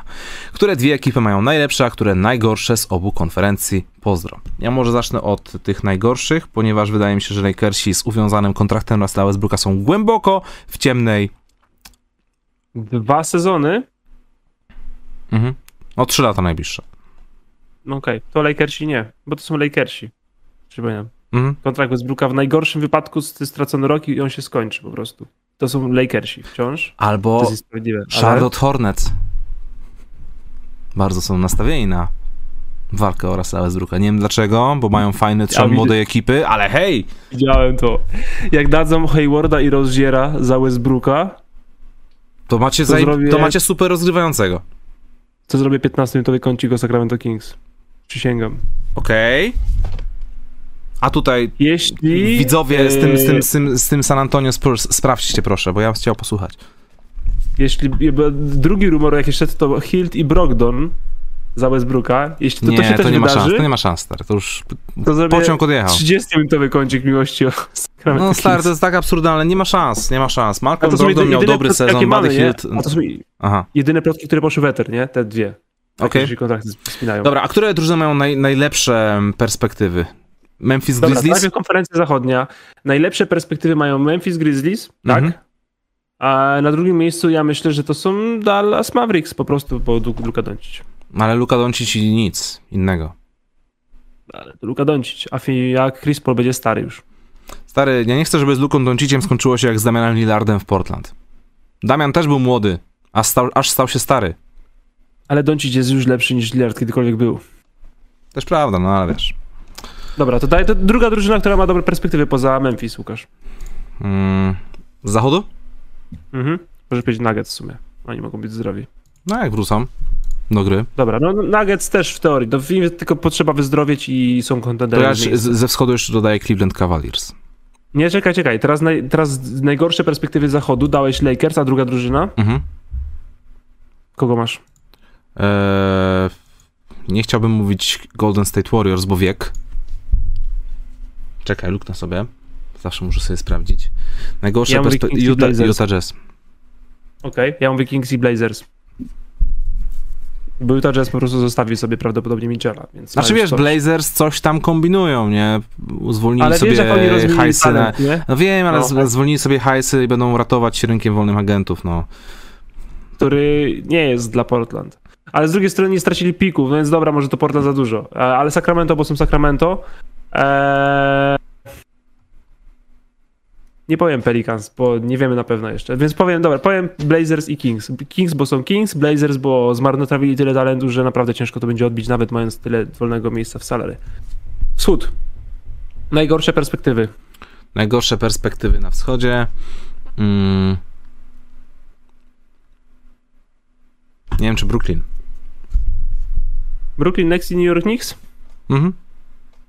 New York Knicks, ponieważ są o jeden sezon od y, tego, że ktoś przyjdzie i powie, nie, no to nie ma sensu, rozwalamy wszystko. A tam nie jest tak, że wszystko trzeba rozwalać, tylko mamy trochę, ale nie za dużo. Ale ktoś nie wytrzymał tam po prostu presji, bo to są New York Knicks.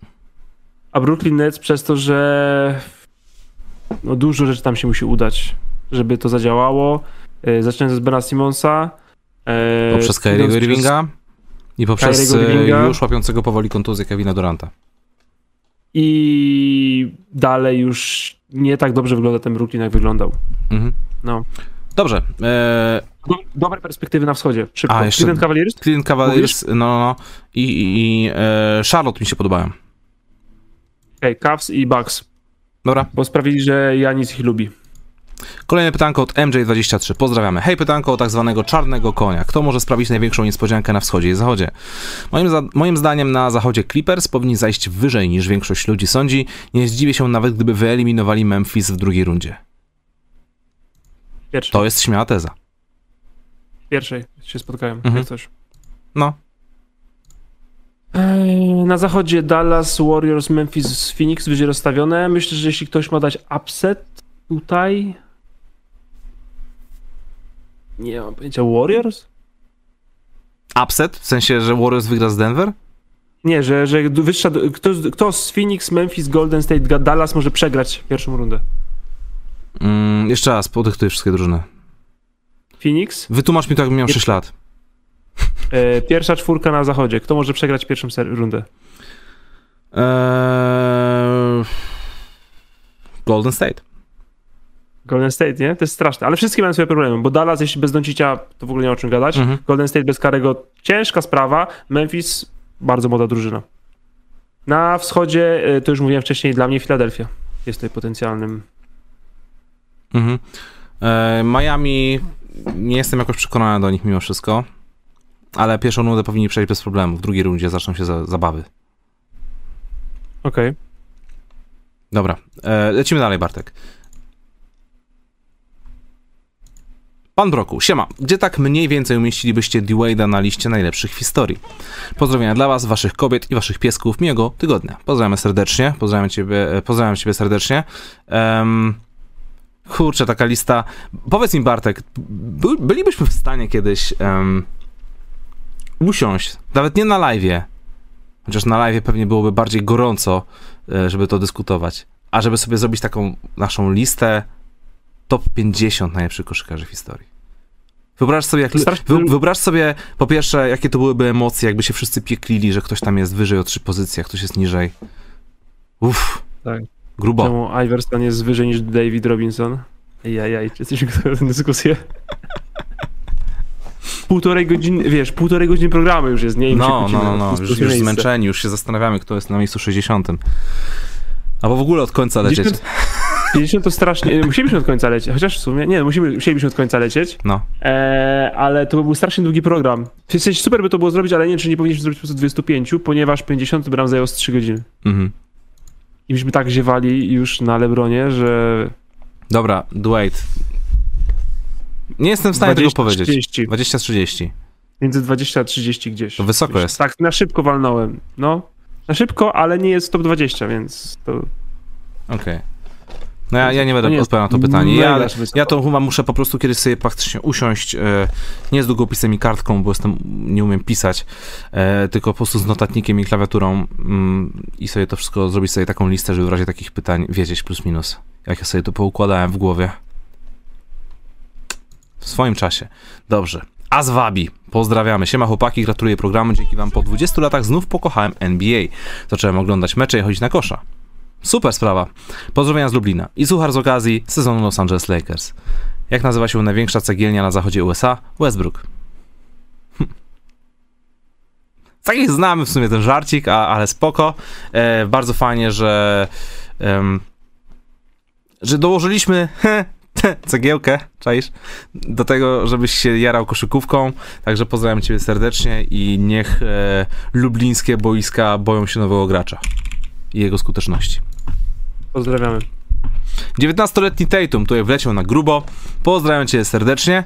No witam dwóch panów z bujnymi czuprynami. Czy według was Boston czuje się tak mocny, że idzie po najcięższej drabince? Czy zwykły wypadek przy pracy w kalkulacji? Drabinka Bulls plus hit wydaje się znacznie łatwiejsza niż potencjalna Nets plus Bucks. Pozdrowionka. No trochę to wspomnieliśmy. Mi się wydaje, że po prostu Celtics doszli do końca tej swojej fali i niekoniecznie wyszli na to najlepiej, ale mam nadzieję, że bogowie koszykówki za to wynagrodzą. Dokładnie, nie ma co tankować. Tankowanie jest passe. Kiedyś było fajne, ale już nie jest. Dziękujemy za komplement w sprawie fryzur, ponieważ nie jest to zbyt częsta sprawa. Co tydzień to słyszę. Nieprawda, Łukasz? Mężczyźni są za mało komplementów. Trzeba komplementować mężczyzn. Albo mieć kobietę, która cię fajnie komplementuje. Jep, ale też nie do końca może twoja, wiesz, yy, samoocena polegać na komplementach tylko jednej osoby. Oczywiście, trzeba kochać przede wszystkim siebie, a nie swoją wizję w oczach innych. Poważne tematy. E, kolejny, kolejny donate. Pozdrawiamy ciebie, Filip. Hej, czy w ogóle rozważacie taki scenariusz, że Westbrook nie korzysta z opcji zawodnika i podpisuje wysoki, kilkuletni kontrakt z innym klubem? Plotki mówią o transferze do Indiany, Charlotte czy Nowego Jorku, ale może pojawi się dobra propozycja i wtedy bye bye Los Angeles. Kurczę, czy Westbrook mógłby nie wykorzystać tej opcji kontraktu?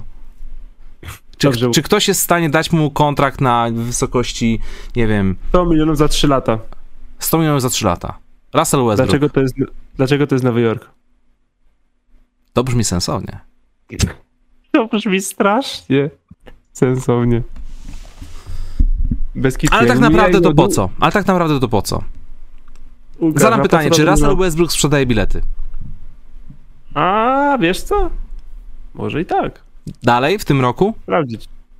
Czy ludzie oglądają. Russella Westbrooka, bo są jego fanami, czy dlatego, że to już Nie, jest ten hate watching już- słynny? Nie ma już fanów Russella Westbrooka. Oni już, oni już kończą studia i teraz zacznie chodzić do pracy. Nie ma ich w internecie. Okej. No dobra, stary, ale tak poza Knicksami, to nie wiem, kto jeszcze mógłby to zrobić. Hornets mogą, przecież nie muszą mu dawać tej kasy, po prostu można oddać swojego drugiego najlepszego zawodnika. Mhm. Easy. Ale Jordan e, Brand, Russell Westbrook. Może Jordan ma interes w tym, żeby pomóc Westbrookowi. Eee, no tak, to nie wiem, jakieś śmieszne, nie wiem, czy Indiana ma... To byłby chyba bezsensowny ruch. Czy na zachodzie ktoś mógł być tak zdesperowany?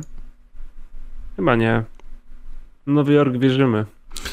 Wydaje mi się, że to wszystko się może bardzo poukładać w ciągu najbliższych dni bądź tygodni, kiedy będą kolejne te doniesienia wychodzić e, odnośnie tego, jak wyglądało, wyglądało wszystko w Lakers e, wewnątrz. Bo jeśli pójdzie jeden, drugi, trzeci, dziesiąty kontrakt na temat tego, jak to bardzo Russell Westbrook jest niereformowalny, to może się skończyć nawet tak, że kurczę, no nie wiem, stary, nie brzmi tak, tak, aż tak bardzo absurdalnie, kiedy o tym myślę, że równie dobrze Russell Westbrook może zakończyć karierę. W takim sensie, że podejmuje opcję kontraktu, jest spłacany, ale już nie gra. To też jest opcja, no. Ja myślę, że to nie jest niemożliwe, że, że w sensie, że nie jest tak, że nie przyszło mu przez myśl o zakończeniu kariery. Mhm. Ciekawe, ale wiesz, może w ogóle mu trochę pomoże, w sensie w ogóle jest teraz myślę wkurzony na Lakersów, więc może jeszcze spróbuję wbić szpilę i powiedzieć, że coś tam, nie wiem, Co, wygra z nimi w playinach? Nie, po prostu powie, że to nie wina Westbrooka, tylko cholernego managementu. Hmm. No wiesz, to, to jest wina cholernego managementu za to, że ściągnęli Westbrooka. kompletnie niepasujący fit był. To było takie 50-50, jak, jak, to, jak, jak to rok temu wyszło ca, cała ta wymiana, to ta z jednej strony nie, nie, to jest głupie, to jest straszne, Boże, oni kompletnie będą się kuć o piłę, Westbrook to już nie jest ten sam zawodnik, ale po chwili już jak te emocje opadły, ale w sumie może z LeBronem, oni się tam dogadają, w sumie takie fajne nazwiska, dołączyli tych weteranów, każdy będzie chciał powalczyć o ten pierścień, niektórzy będą walczyć o swój pierwszy pierścień w życiu, wiesz, to wszystko miało taki sens, jak zacząłeś szukać tych argumentów, więc Ale wtedy Davis miał być centrem i być zdrowy. i miał być najlepszym zawodnikiem. Kilogramy, przybrał kilogramy, siadły mu nogi kompletnie, więc też takie. Okej. E, Jasiu, poz... Robimy. Jasiu, pozdrawiamy serdecznie. Pozdrowienia dla koszykarskiej społeczności oraz profesjonalnych prowadzących od Zosi podczas jej pierwszego studia w życiu. Istnieje prawdopodobieństwo, że dała i da światu znacznie mniej kupy niż tegoroczni Los Angeles Lakers. Gratulacje Jasiu w takim razie, pozdrawiamy serdecznie ciebie oraz córeczkę. I Pyszny donate. nie wiem, czy pyszny to jest właściwe słowo. Ale dziękujemy, pozdrawiamy i trzymamy kciuki. Też. Za wszystko. Em, Peter, wesołych świąt, wesołych jaj w playoffach. Go Bulls. Dziękujemy również w ogóle wszystkim wam. Życzymy wesołych świąt. Jakby co to studio za tydzień będzie. Wiemy, że jest lany poniedziałek, ale mamy tu ugadane z naszymi partnerkami. Przechodzimy do pracy w poniedziałek o 20.30 za tydzień, więc, więc na luzie. E, Jak co tydzień. co? Jak co tydzień. Tak, tak. E, Kolejna wiadomość jest od Piotra. Historia w stylu Ingrama w Los Angeles Lakers. Wczoraj w NBA zagrał Lundberg, który jeszcze jakiś rok temu grał w Zielonej Górze. A po drugie, niech dadzą egzeko MVP Jokiciowi i Embiidowi i wszyscy będą szczęśliwi. No nie wiem, Janis mógłby nie być. To by było, wiesz co, skończyło się tak, że dostaliby koło MVP. W sumie to jest możliwe, nie pomyślałem tej, y, o, tej, o, tej, o tej możliwości. I Janis wykorzystuje taką motywację, żeby wygrać drugie mistrzostwo. Ale wiesz co, Janis osta- ostatnio wypowiedział się w bardzo fajny sposób na ten temat. Normalnie bym pomyślał, że a dobra, wygrał dwa razy MVP, to już mu nie zależy, ale to jest Janis. On ma takie bardzo przytomne podejście do życia, mi się wydaje. I on powiedział, że kiedy skupiasz się na tym, by być królem strzelców, skupiasz się na tym, by być MVP, to troszkę mm, grasz inaczej niż powinieneś, bo masz inne cele, bo ostatecznie chodzi o wygrywanie meczów i sprawianie, żeby inni koledzy z drużyny byli lepsi. Więc może już mu, wiesz, może to były po prostu ładne słowa, a może już mu tak nie zależy. Może po prostu wie, że prawdziwe MVP się już wydarza w playoffach po prostu. Dowiedział się o tym rok temu. Też prawda. Oby tak było. Ja czekam tak strasznie, żeby Janis był bestią w playoffach, o jak czekam. E, Kolejne pytanie jest od Kuby. Siemanko panowie, ja z nietypowym pytaniem. Jakie akcesoria NBA są waszym marzeniem oraz kiedy jakaś relacja z dunk, dunk contestów z Błażowej? E, pff, ostatni raz byłem w Błażowej chyba 15 lat temu, jak kręciłem jeden materiał dla, dla Hasbego. Nie wiem, czy tam kiedyś jeszcze podjadę. Zobaczymy. E, jakie akcesoria NBA są waszym marzeniem? W sensie, że co, że ręka w Supreme? Mam już. Ale raczej w nim nie wyjdę publicznie do ludzi. nie wiem, Bartek, masz jakieś swoje akcesoria? Nie wiem, czy to jest akcesorium, ale Czerwony bym- Jakiś autograf bym nie pogardził. Chciałbym tę w Supreme, jak był podpisany przez y, przynajmniej Masona Plumlee. Jest to jakiś pomysł. Spoko. Kapi, dobry dzień. A taki pomysł na szybko. Drużyna z 11 miejsca ma największą szansę w loterii i im niżej, tym procent mniejszy. 20 drużyn walczy o playoffy, 10% w loterii. Czy ma to jakieś prawo bytu? Jest to jakiś, jakaś forma kompromisu, żeby, na, żeby mimo wszystko nagradzać drużyny, które chociaż troszkę walczą, a nie, nie, nie te drużyny, które celowo pod koniec sezonu wręcz przegrywają mecz za meczem. Tak, ale ktoś zawali przebudowę totalnie, na przykład, nie wiem, Nets po KG Pierce'a potem są słabi i nie mają pików No, i dostają kiepskie piki cały czas. To też nie jest tak dobrze. Może róbmy na zmianę. 11, 16, 12, 15. Tak, żeby byli nagradzani ci, co walczą i ci najsłabsi. A ci tacy ni w kili, ni w oko byli bez sensu. Ale to znowu nie wy- wyleczy nas tankowania, bo wtedy z... No tankowanie i tak się będzie odbywało, nie? A w tej sytuacji mi się wydaje, że to jest rzeczywiście zbyt duże poszkodowanie tych y, rzeczywiście najsłabszych drużyn, bo są czasem rzeczywiście tak słabe drużyny, że nie są w stanie wybić się wyżej. Bo niektóre, wiesz, ewidentnie tankują, mając nie najgorszy skład, a no nie wiem, tak Ok- Oklahoma na przykład nie jest taka słaba w tym danym sezonie, jak, jak, ich, jak ich skład na, na, na papierze, ale taki Houston w tym sezonie jest takie słabe po prostu. Mhm. Gdyby nie mieli meczu z Los Angeles Lakers, pewnie by nie wygrali 15. Podoba mi się. E, Piotr, pozdrawiam cię serdecznie. Siema panowie, za tydzień podczas urlopu w Kalifornii wybieram się na drugi mecz playoffów Golden State Warriors vs Denver Nuggets. Zazdrościmy. To będzie mój pierwszy mecz kosza na żywo i spełnienie małego marzenia, którego by nie było, gdyby nie wasze studio. Jesteście solidni. Let's go Warriors. Dzięki za te Super. słowa. Super, naprawdę. Dziękujemy, bardzo nam miło. E, I wiesz co? Życzymy ci przede wszystkim tego, żebyś zobaczył jednocześnie na boisku i Okicia, i Stefana Kerego. Jest, no, oby tak, oby tak. No. I bardzo nam miło, że po raz kolejny dołożyliśmy cegiełkę. Chociaż w tym przypadku, w tym meczu chyba bardziej dołożyliśmy asystę. Johnny, pozdrawiam serdecznie. Witam. Czy moglibyście powiedzieć coś pozytywnego o Bullsach? Mi jako fanowi bardzo brakuje jakichś dobrych newsów o nich z mediów. Pozdrowień z Żurominu jeszcze chyba w tym programie nie było, także przesyłam swoje. Z Żuromina. Z Żuromina. Żuromina. To z Żuromin czy Żuromina? Żuromin. Byłeś kiedyś w Żurominie? Żuromina. Byłeś kiedyś w Żurominie? Jeśli się, sprawdzam, czy się tam przejeżdża dokądś. Nie. Są szanse, że nie byłem w Żurominie. Ja też nie. Spore. Biorąc pod uwagę... to, Albo w że Żuro- w przebiega tam Żurominach. żel- Mają miejscowość koło siebie, która się nazywa Cierpigórz. Cier- Albo Hamsk. Oraz Wiadrowo dla fanów. Pozdrawiamy wszystkich Żurominian. Wiader. w takim razie i coś pozytywnego o Bullsach. E, czy w tym programie powiedzieliśmy coś pozytywnego o Bullsach? Powiedzieliśmy, że Eee. może się wydarzyć Demar de Jordan Demar de Jordan powinien wygrać co najmniej jeden mecz. i że Patrick Ten Williams w- bardzo na plus. i że Patrick Williams wrócił, już się pokazał, że nie, jest, że nie wygląda to źle, więc jest szansa na coś. Aczkolwiek Nawet jeśli odpadniecie w pierwszej rundzie, to i tak jest bardzo dobry sezon dla was. Wyleczcie się przez lato i znajdźcie rim protektora. znajdźcie wymianę za Wucewicza. Tak? Tak, żeby odzyskać piki albo przynajmniej jakiegoś zawodnika. No, tysiąc lajków, Łukasz. Okej, to Marcin, Kamil, nie wiem czy jesteście tutaj, pewnie nie, ale jutro macie KFC. Bartosz G, pozdrawiam cię serdecznie. Hej, jakie finały typujecie? Booker przyszłym MVP? Go Suns. To co, szybkie typowanko finałów. Phoenix Suns, Milwaukee Bucks? Będzie repeat? Typowanie finałów yy, najbardziej prawdopodobne w tym momencie dla mnie to jest Phoenix Suns Milwaukee Bucks. Yep. Super. Czy Booker będzie przyszłym MVP? Nie sezonu zasadniczego, aczkolwiek finałów?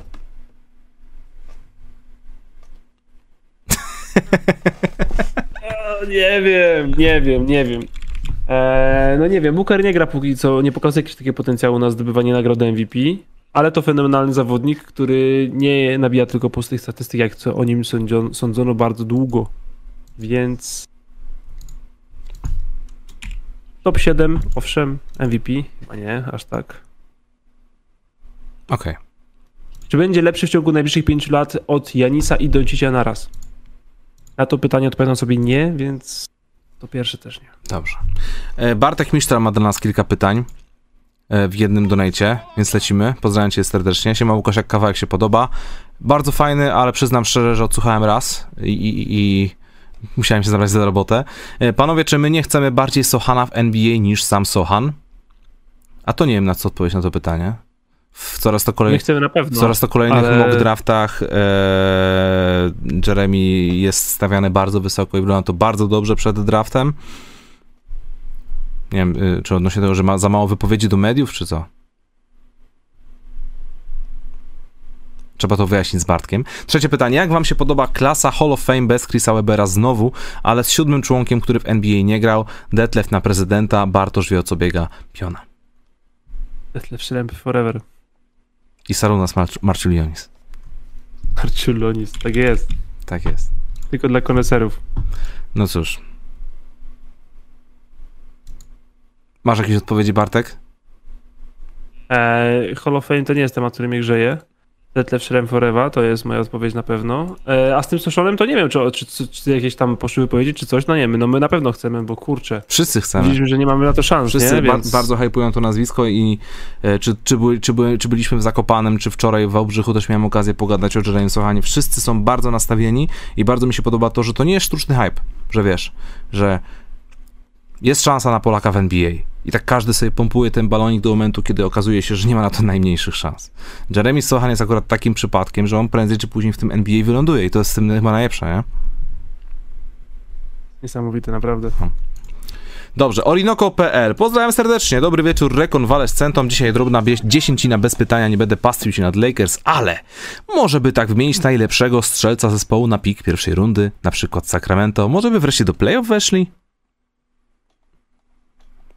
A, to jakieś szpile, szpile po fakcie, nie?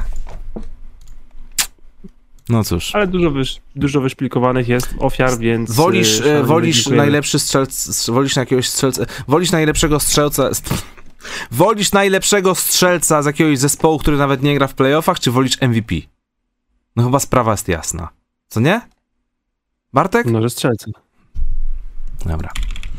Miłosz M, pozdrawiamy. Kolejny, kolejna wiadomość, kolejne pytanka. Gdyby teoretycznie Lakers wymienialiby LeBrona i Davisa, co mogliby dostać za każdego z nich? Oglądam was od dawna, dobra robota, deal z KFC niezła sprawa. Pozdrowienia z Koszalina. Pozdrawiamy Koszalin również. Eee, jeśli chodzi o wymiany LeBrona i Davisa, wydaje mi się, że to jest bardzo, ale to bardzo mało prawdopodobne. Not gonna happen. Ale bardzo, bardzo dużo pików mogliby dostać za to. Mhm. Szczególnie, że mówilibyśmy o dwóch drużynach, no, które by się musiały wypróć solidnie.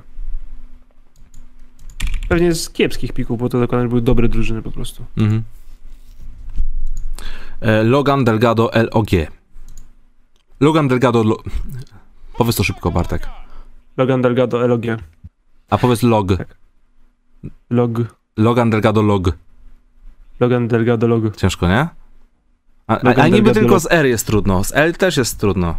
Trudno, trudno. Łatwe, Łukasz. Daj następny. Dobra. Trudniejszego przeciwnika. Logan Delgado Log, pozdrawiamy. Gratulujemy powrotu na parkiet Kipi, samych triple-double i zdrowego acela. Dziękuję bardzo i miło. E, W jakiej drużynie opatrujecie czarnego konia playoffs? Netsi z głodnym Kairi, czy można ich traktować poważnie? Pozdrówki. Bartki nagramy, pozdrówki Bartki, nagramy coś wiesz. Jesteś raperem? Otóż y, nie. Otóż net z głodnym Kairi również niespecjalnie do poważnego traktowania. Na zdrowie. Kto może wygrać konferencję zachodnią, jeśli nie Phoenix Suns? Memphis Grizzlies? Dallas Mavericks? Nie. Okej. To odpowiedź na to pytanie. Kto może wygrać konferencję wschodnią, jeśli nie Bucks? Boston Celtics? Miami Heat. No to chyba nie mamy za bardzo potencjalnego szalonego czarnego konia, bo wymieniliśmy drużyny z top 4 obu konferencji. Okej. Nie ma czarnego konia. Nie istnieje to. Jedynak. Pozdrawiam cię serdecznie, Jedynak. Dla Los Angeles Lakers jest dzisiaj z jednego powodu wyjątkowy dzień. Czy wiecie z jakiego powodu, jakiego gracza dotyczy? Postscriptum to jest zawodnik, który by pasował do Showtime. Klasycznie pozdrawiam was i moją Marię. Pozdrawiam was również, bardzo fajnie, że z nami jesteście praktycznie co tydzień. Generalnie co tydzień. Eee, czy dziś ma ktoś urodziny? Z ekipy Showtime? Ja nie znam tych dat. Może Mac McClung ma. Nie wiemy, nie będziemy zgadywać, nie będziemy teraz szukać, ale sprawdzimy, sprawdzimy, ale sprawdzimy po programie. Dzięki za zagwozdkę, pozdrawiamy serdecznie. Eee, jednak później, e, ale trafiłem z pytaniem, nie pozdrawiam samego siebie. I kolejna wiadomość też od jedynaka. A czy widzieliście specjalne diamentowe piątki wydane z okazji 75-lecia NBA? Możecie, jest, może jesteście w stanie zaproponować, jak powinien wyglądać trzeci skład. E, widzie, widzieliśmy dzisiaj piątki najlepszych Europejczyków według NBA. A te diamentowe piątki ogólnie NBA też się pojawiły? To musiałem ominąć chyba. Nie, nie. Piątki Europejczyków. Piątki Europejczyków. Chyba to, jest- to i mało jest tutaj do dyskusji, szczerze mówiąc. To ja może zacytuję. E, All NBA European First Team. Janis Antetokounmpo? Spoko. Nie wiem, czy nie za wcześnie, ale już mistrzostwo jest, MVP są, więc czemu nie? Dirk. Obrońca roku dwa razy mistrz, mistrz i dwa razy MVP. To jest dużo. No, Dirk Nowicki, Paul Gasol, Tony Parker i Luka Doncic.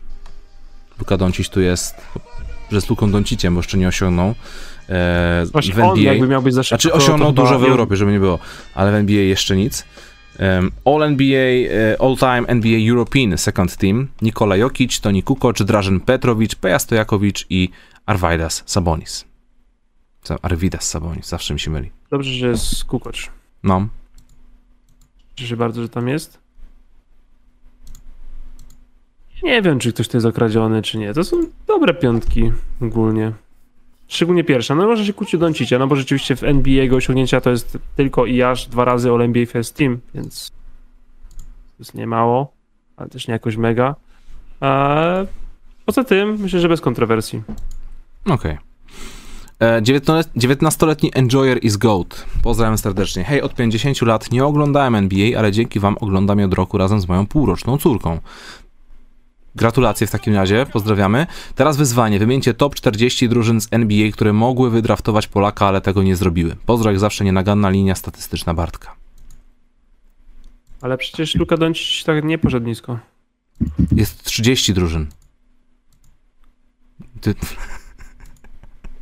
Też prawda. no. Czy to jest Bartek pewien ekscentryczny podkoszowy z Krakowa?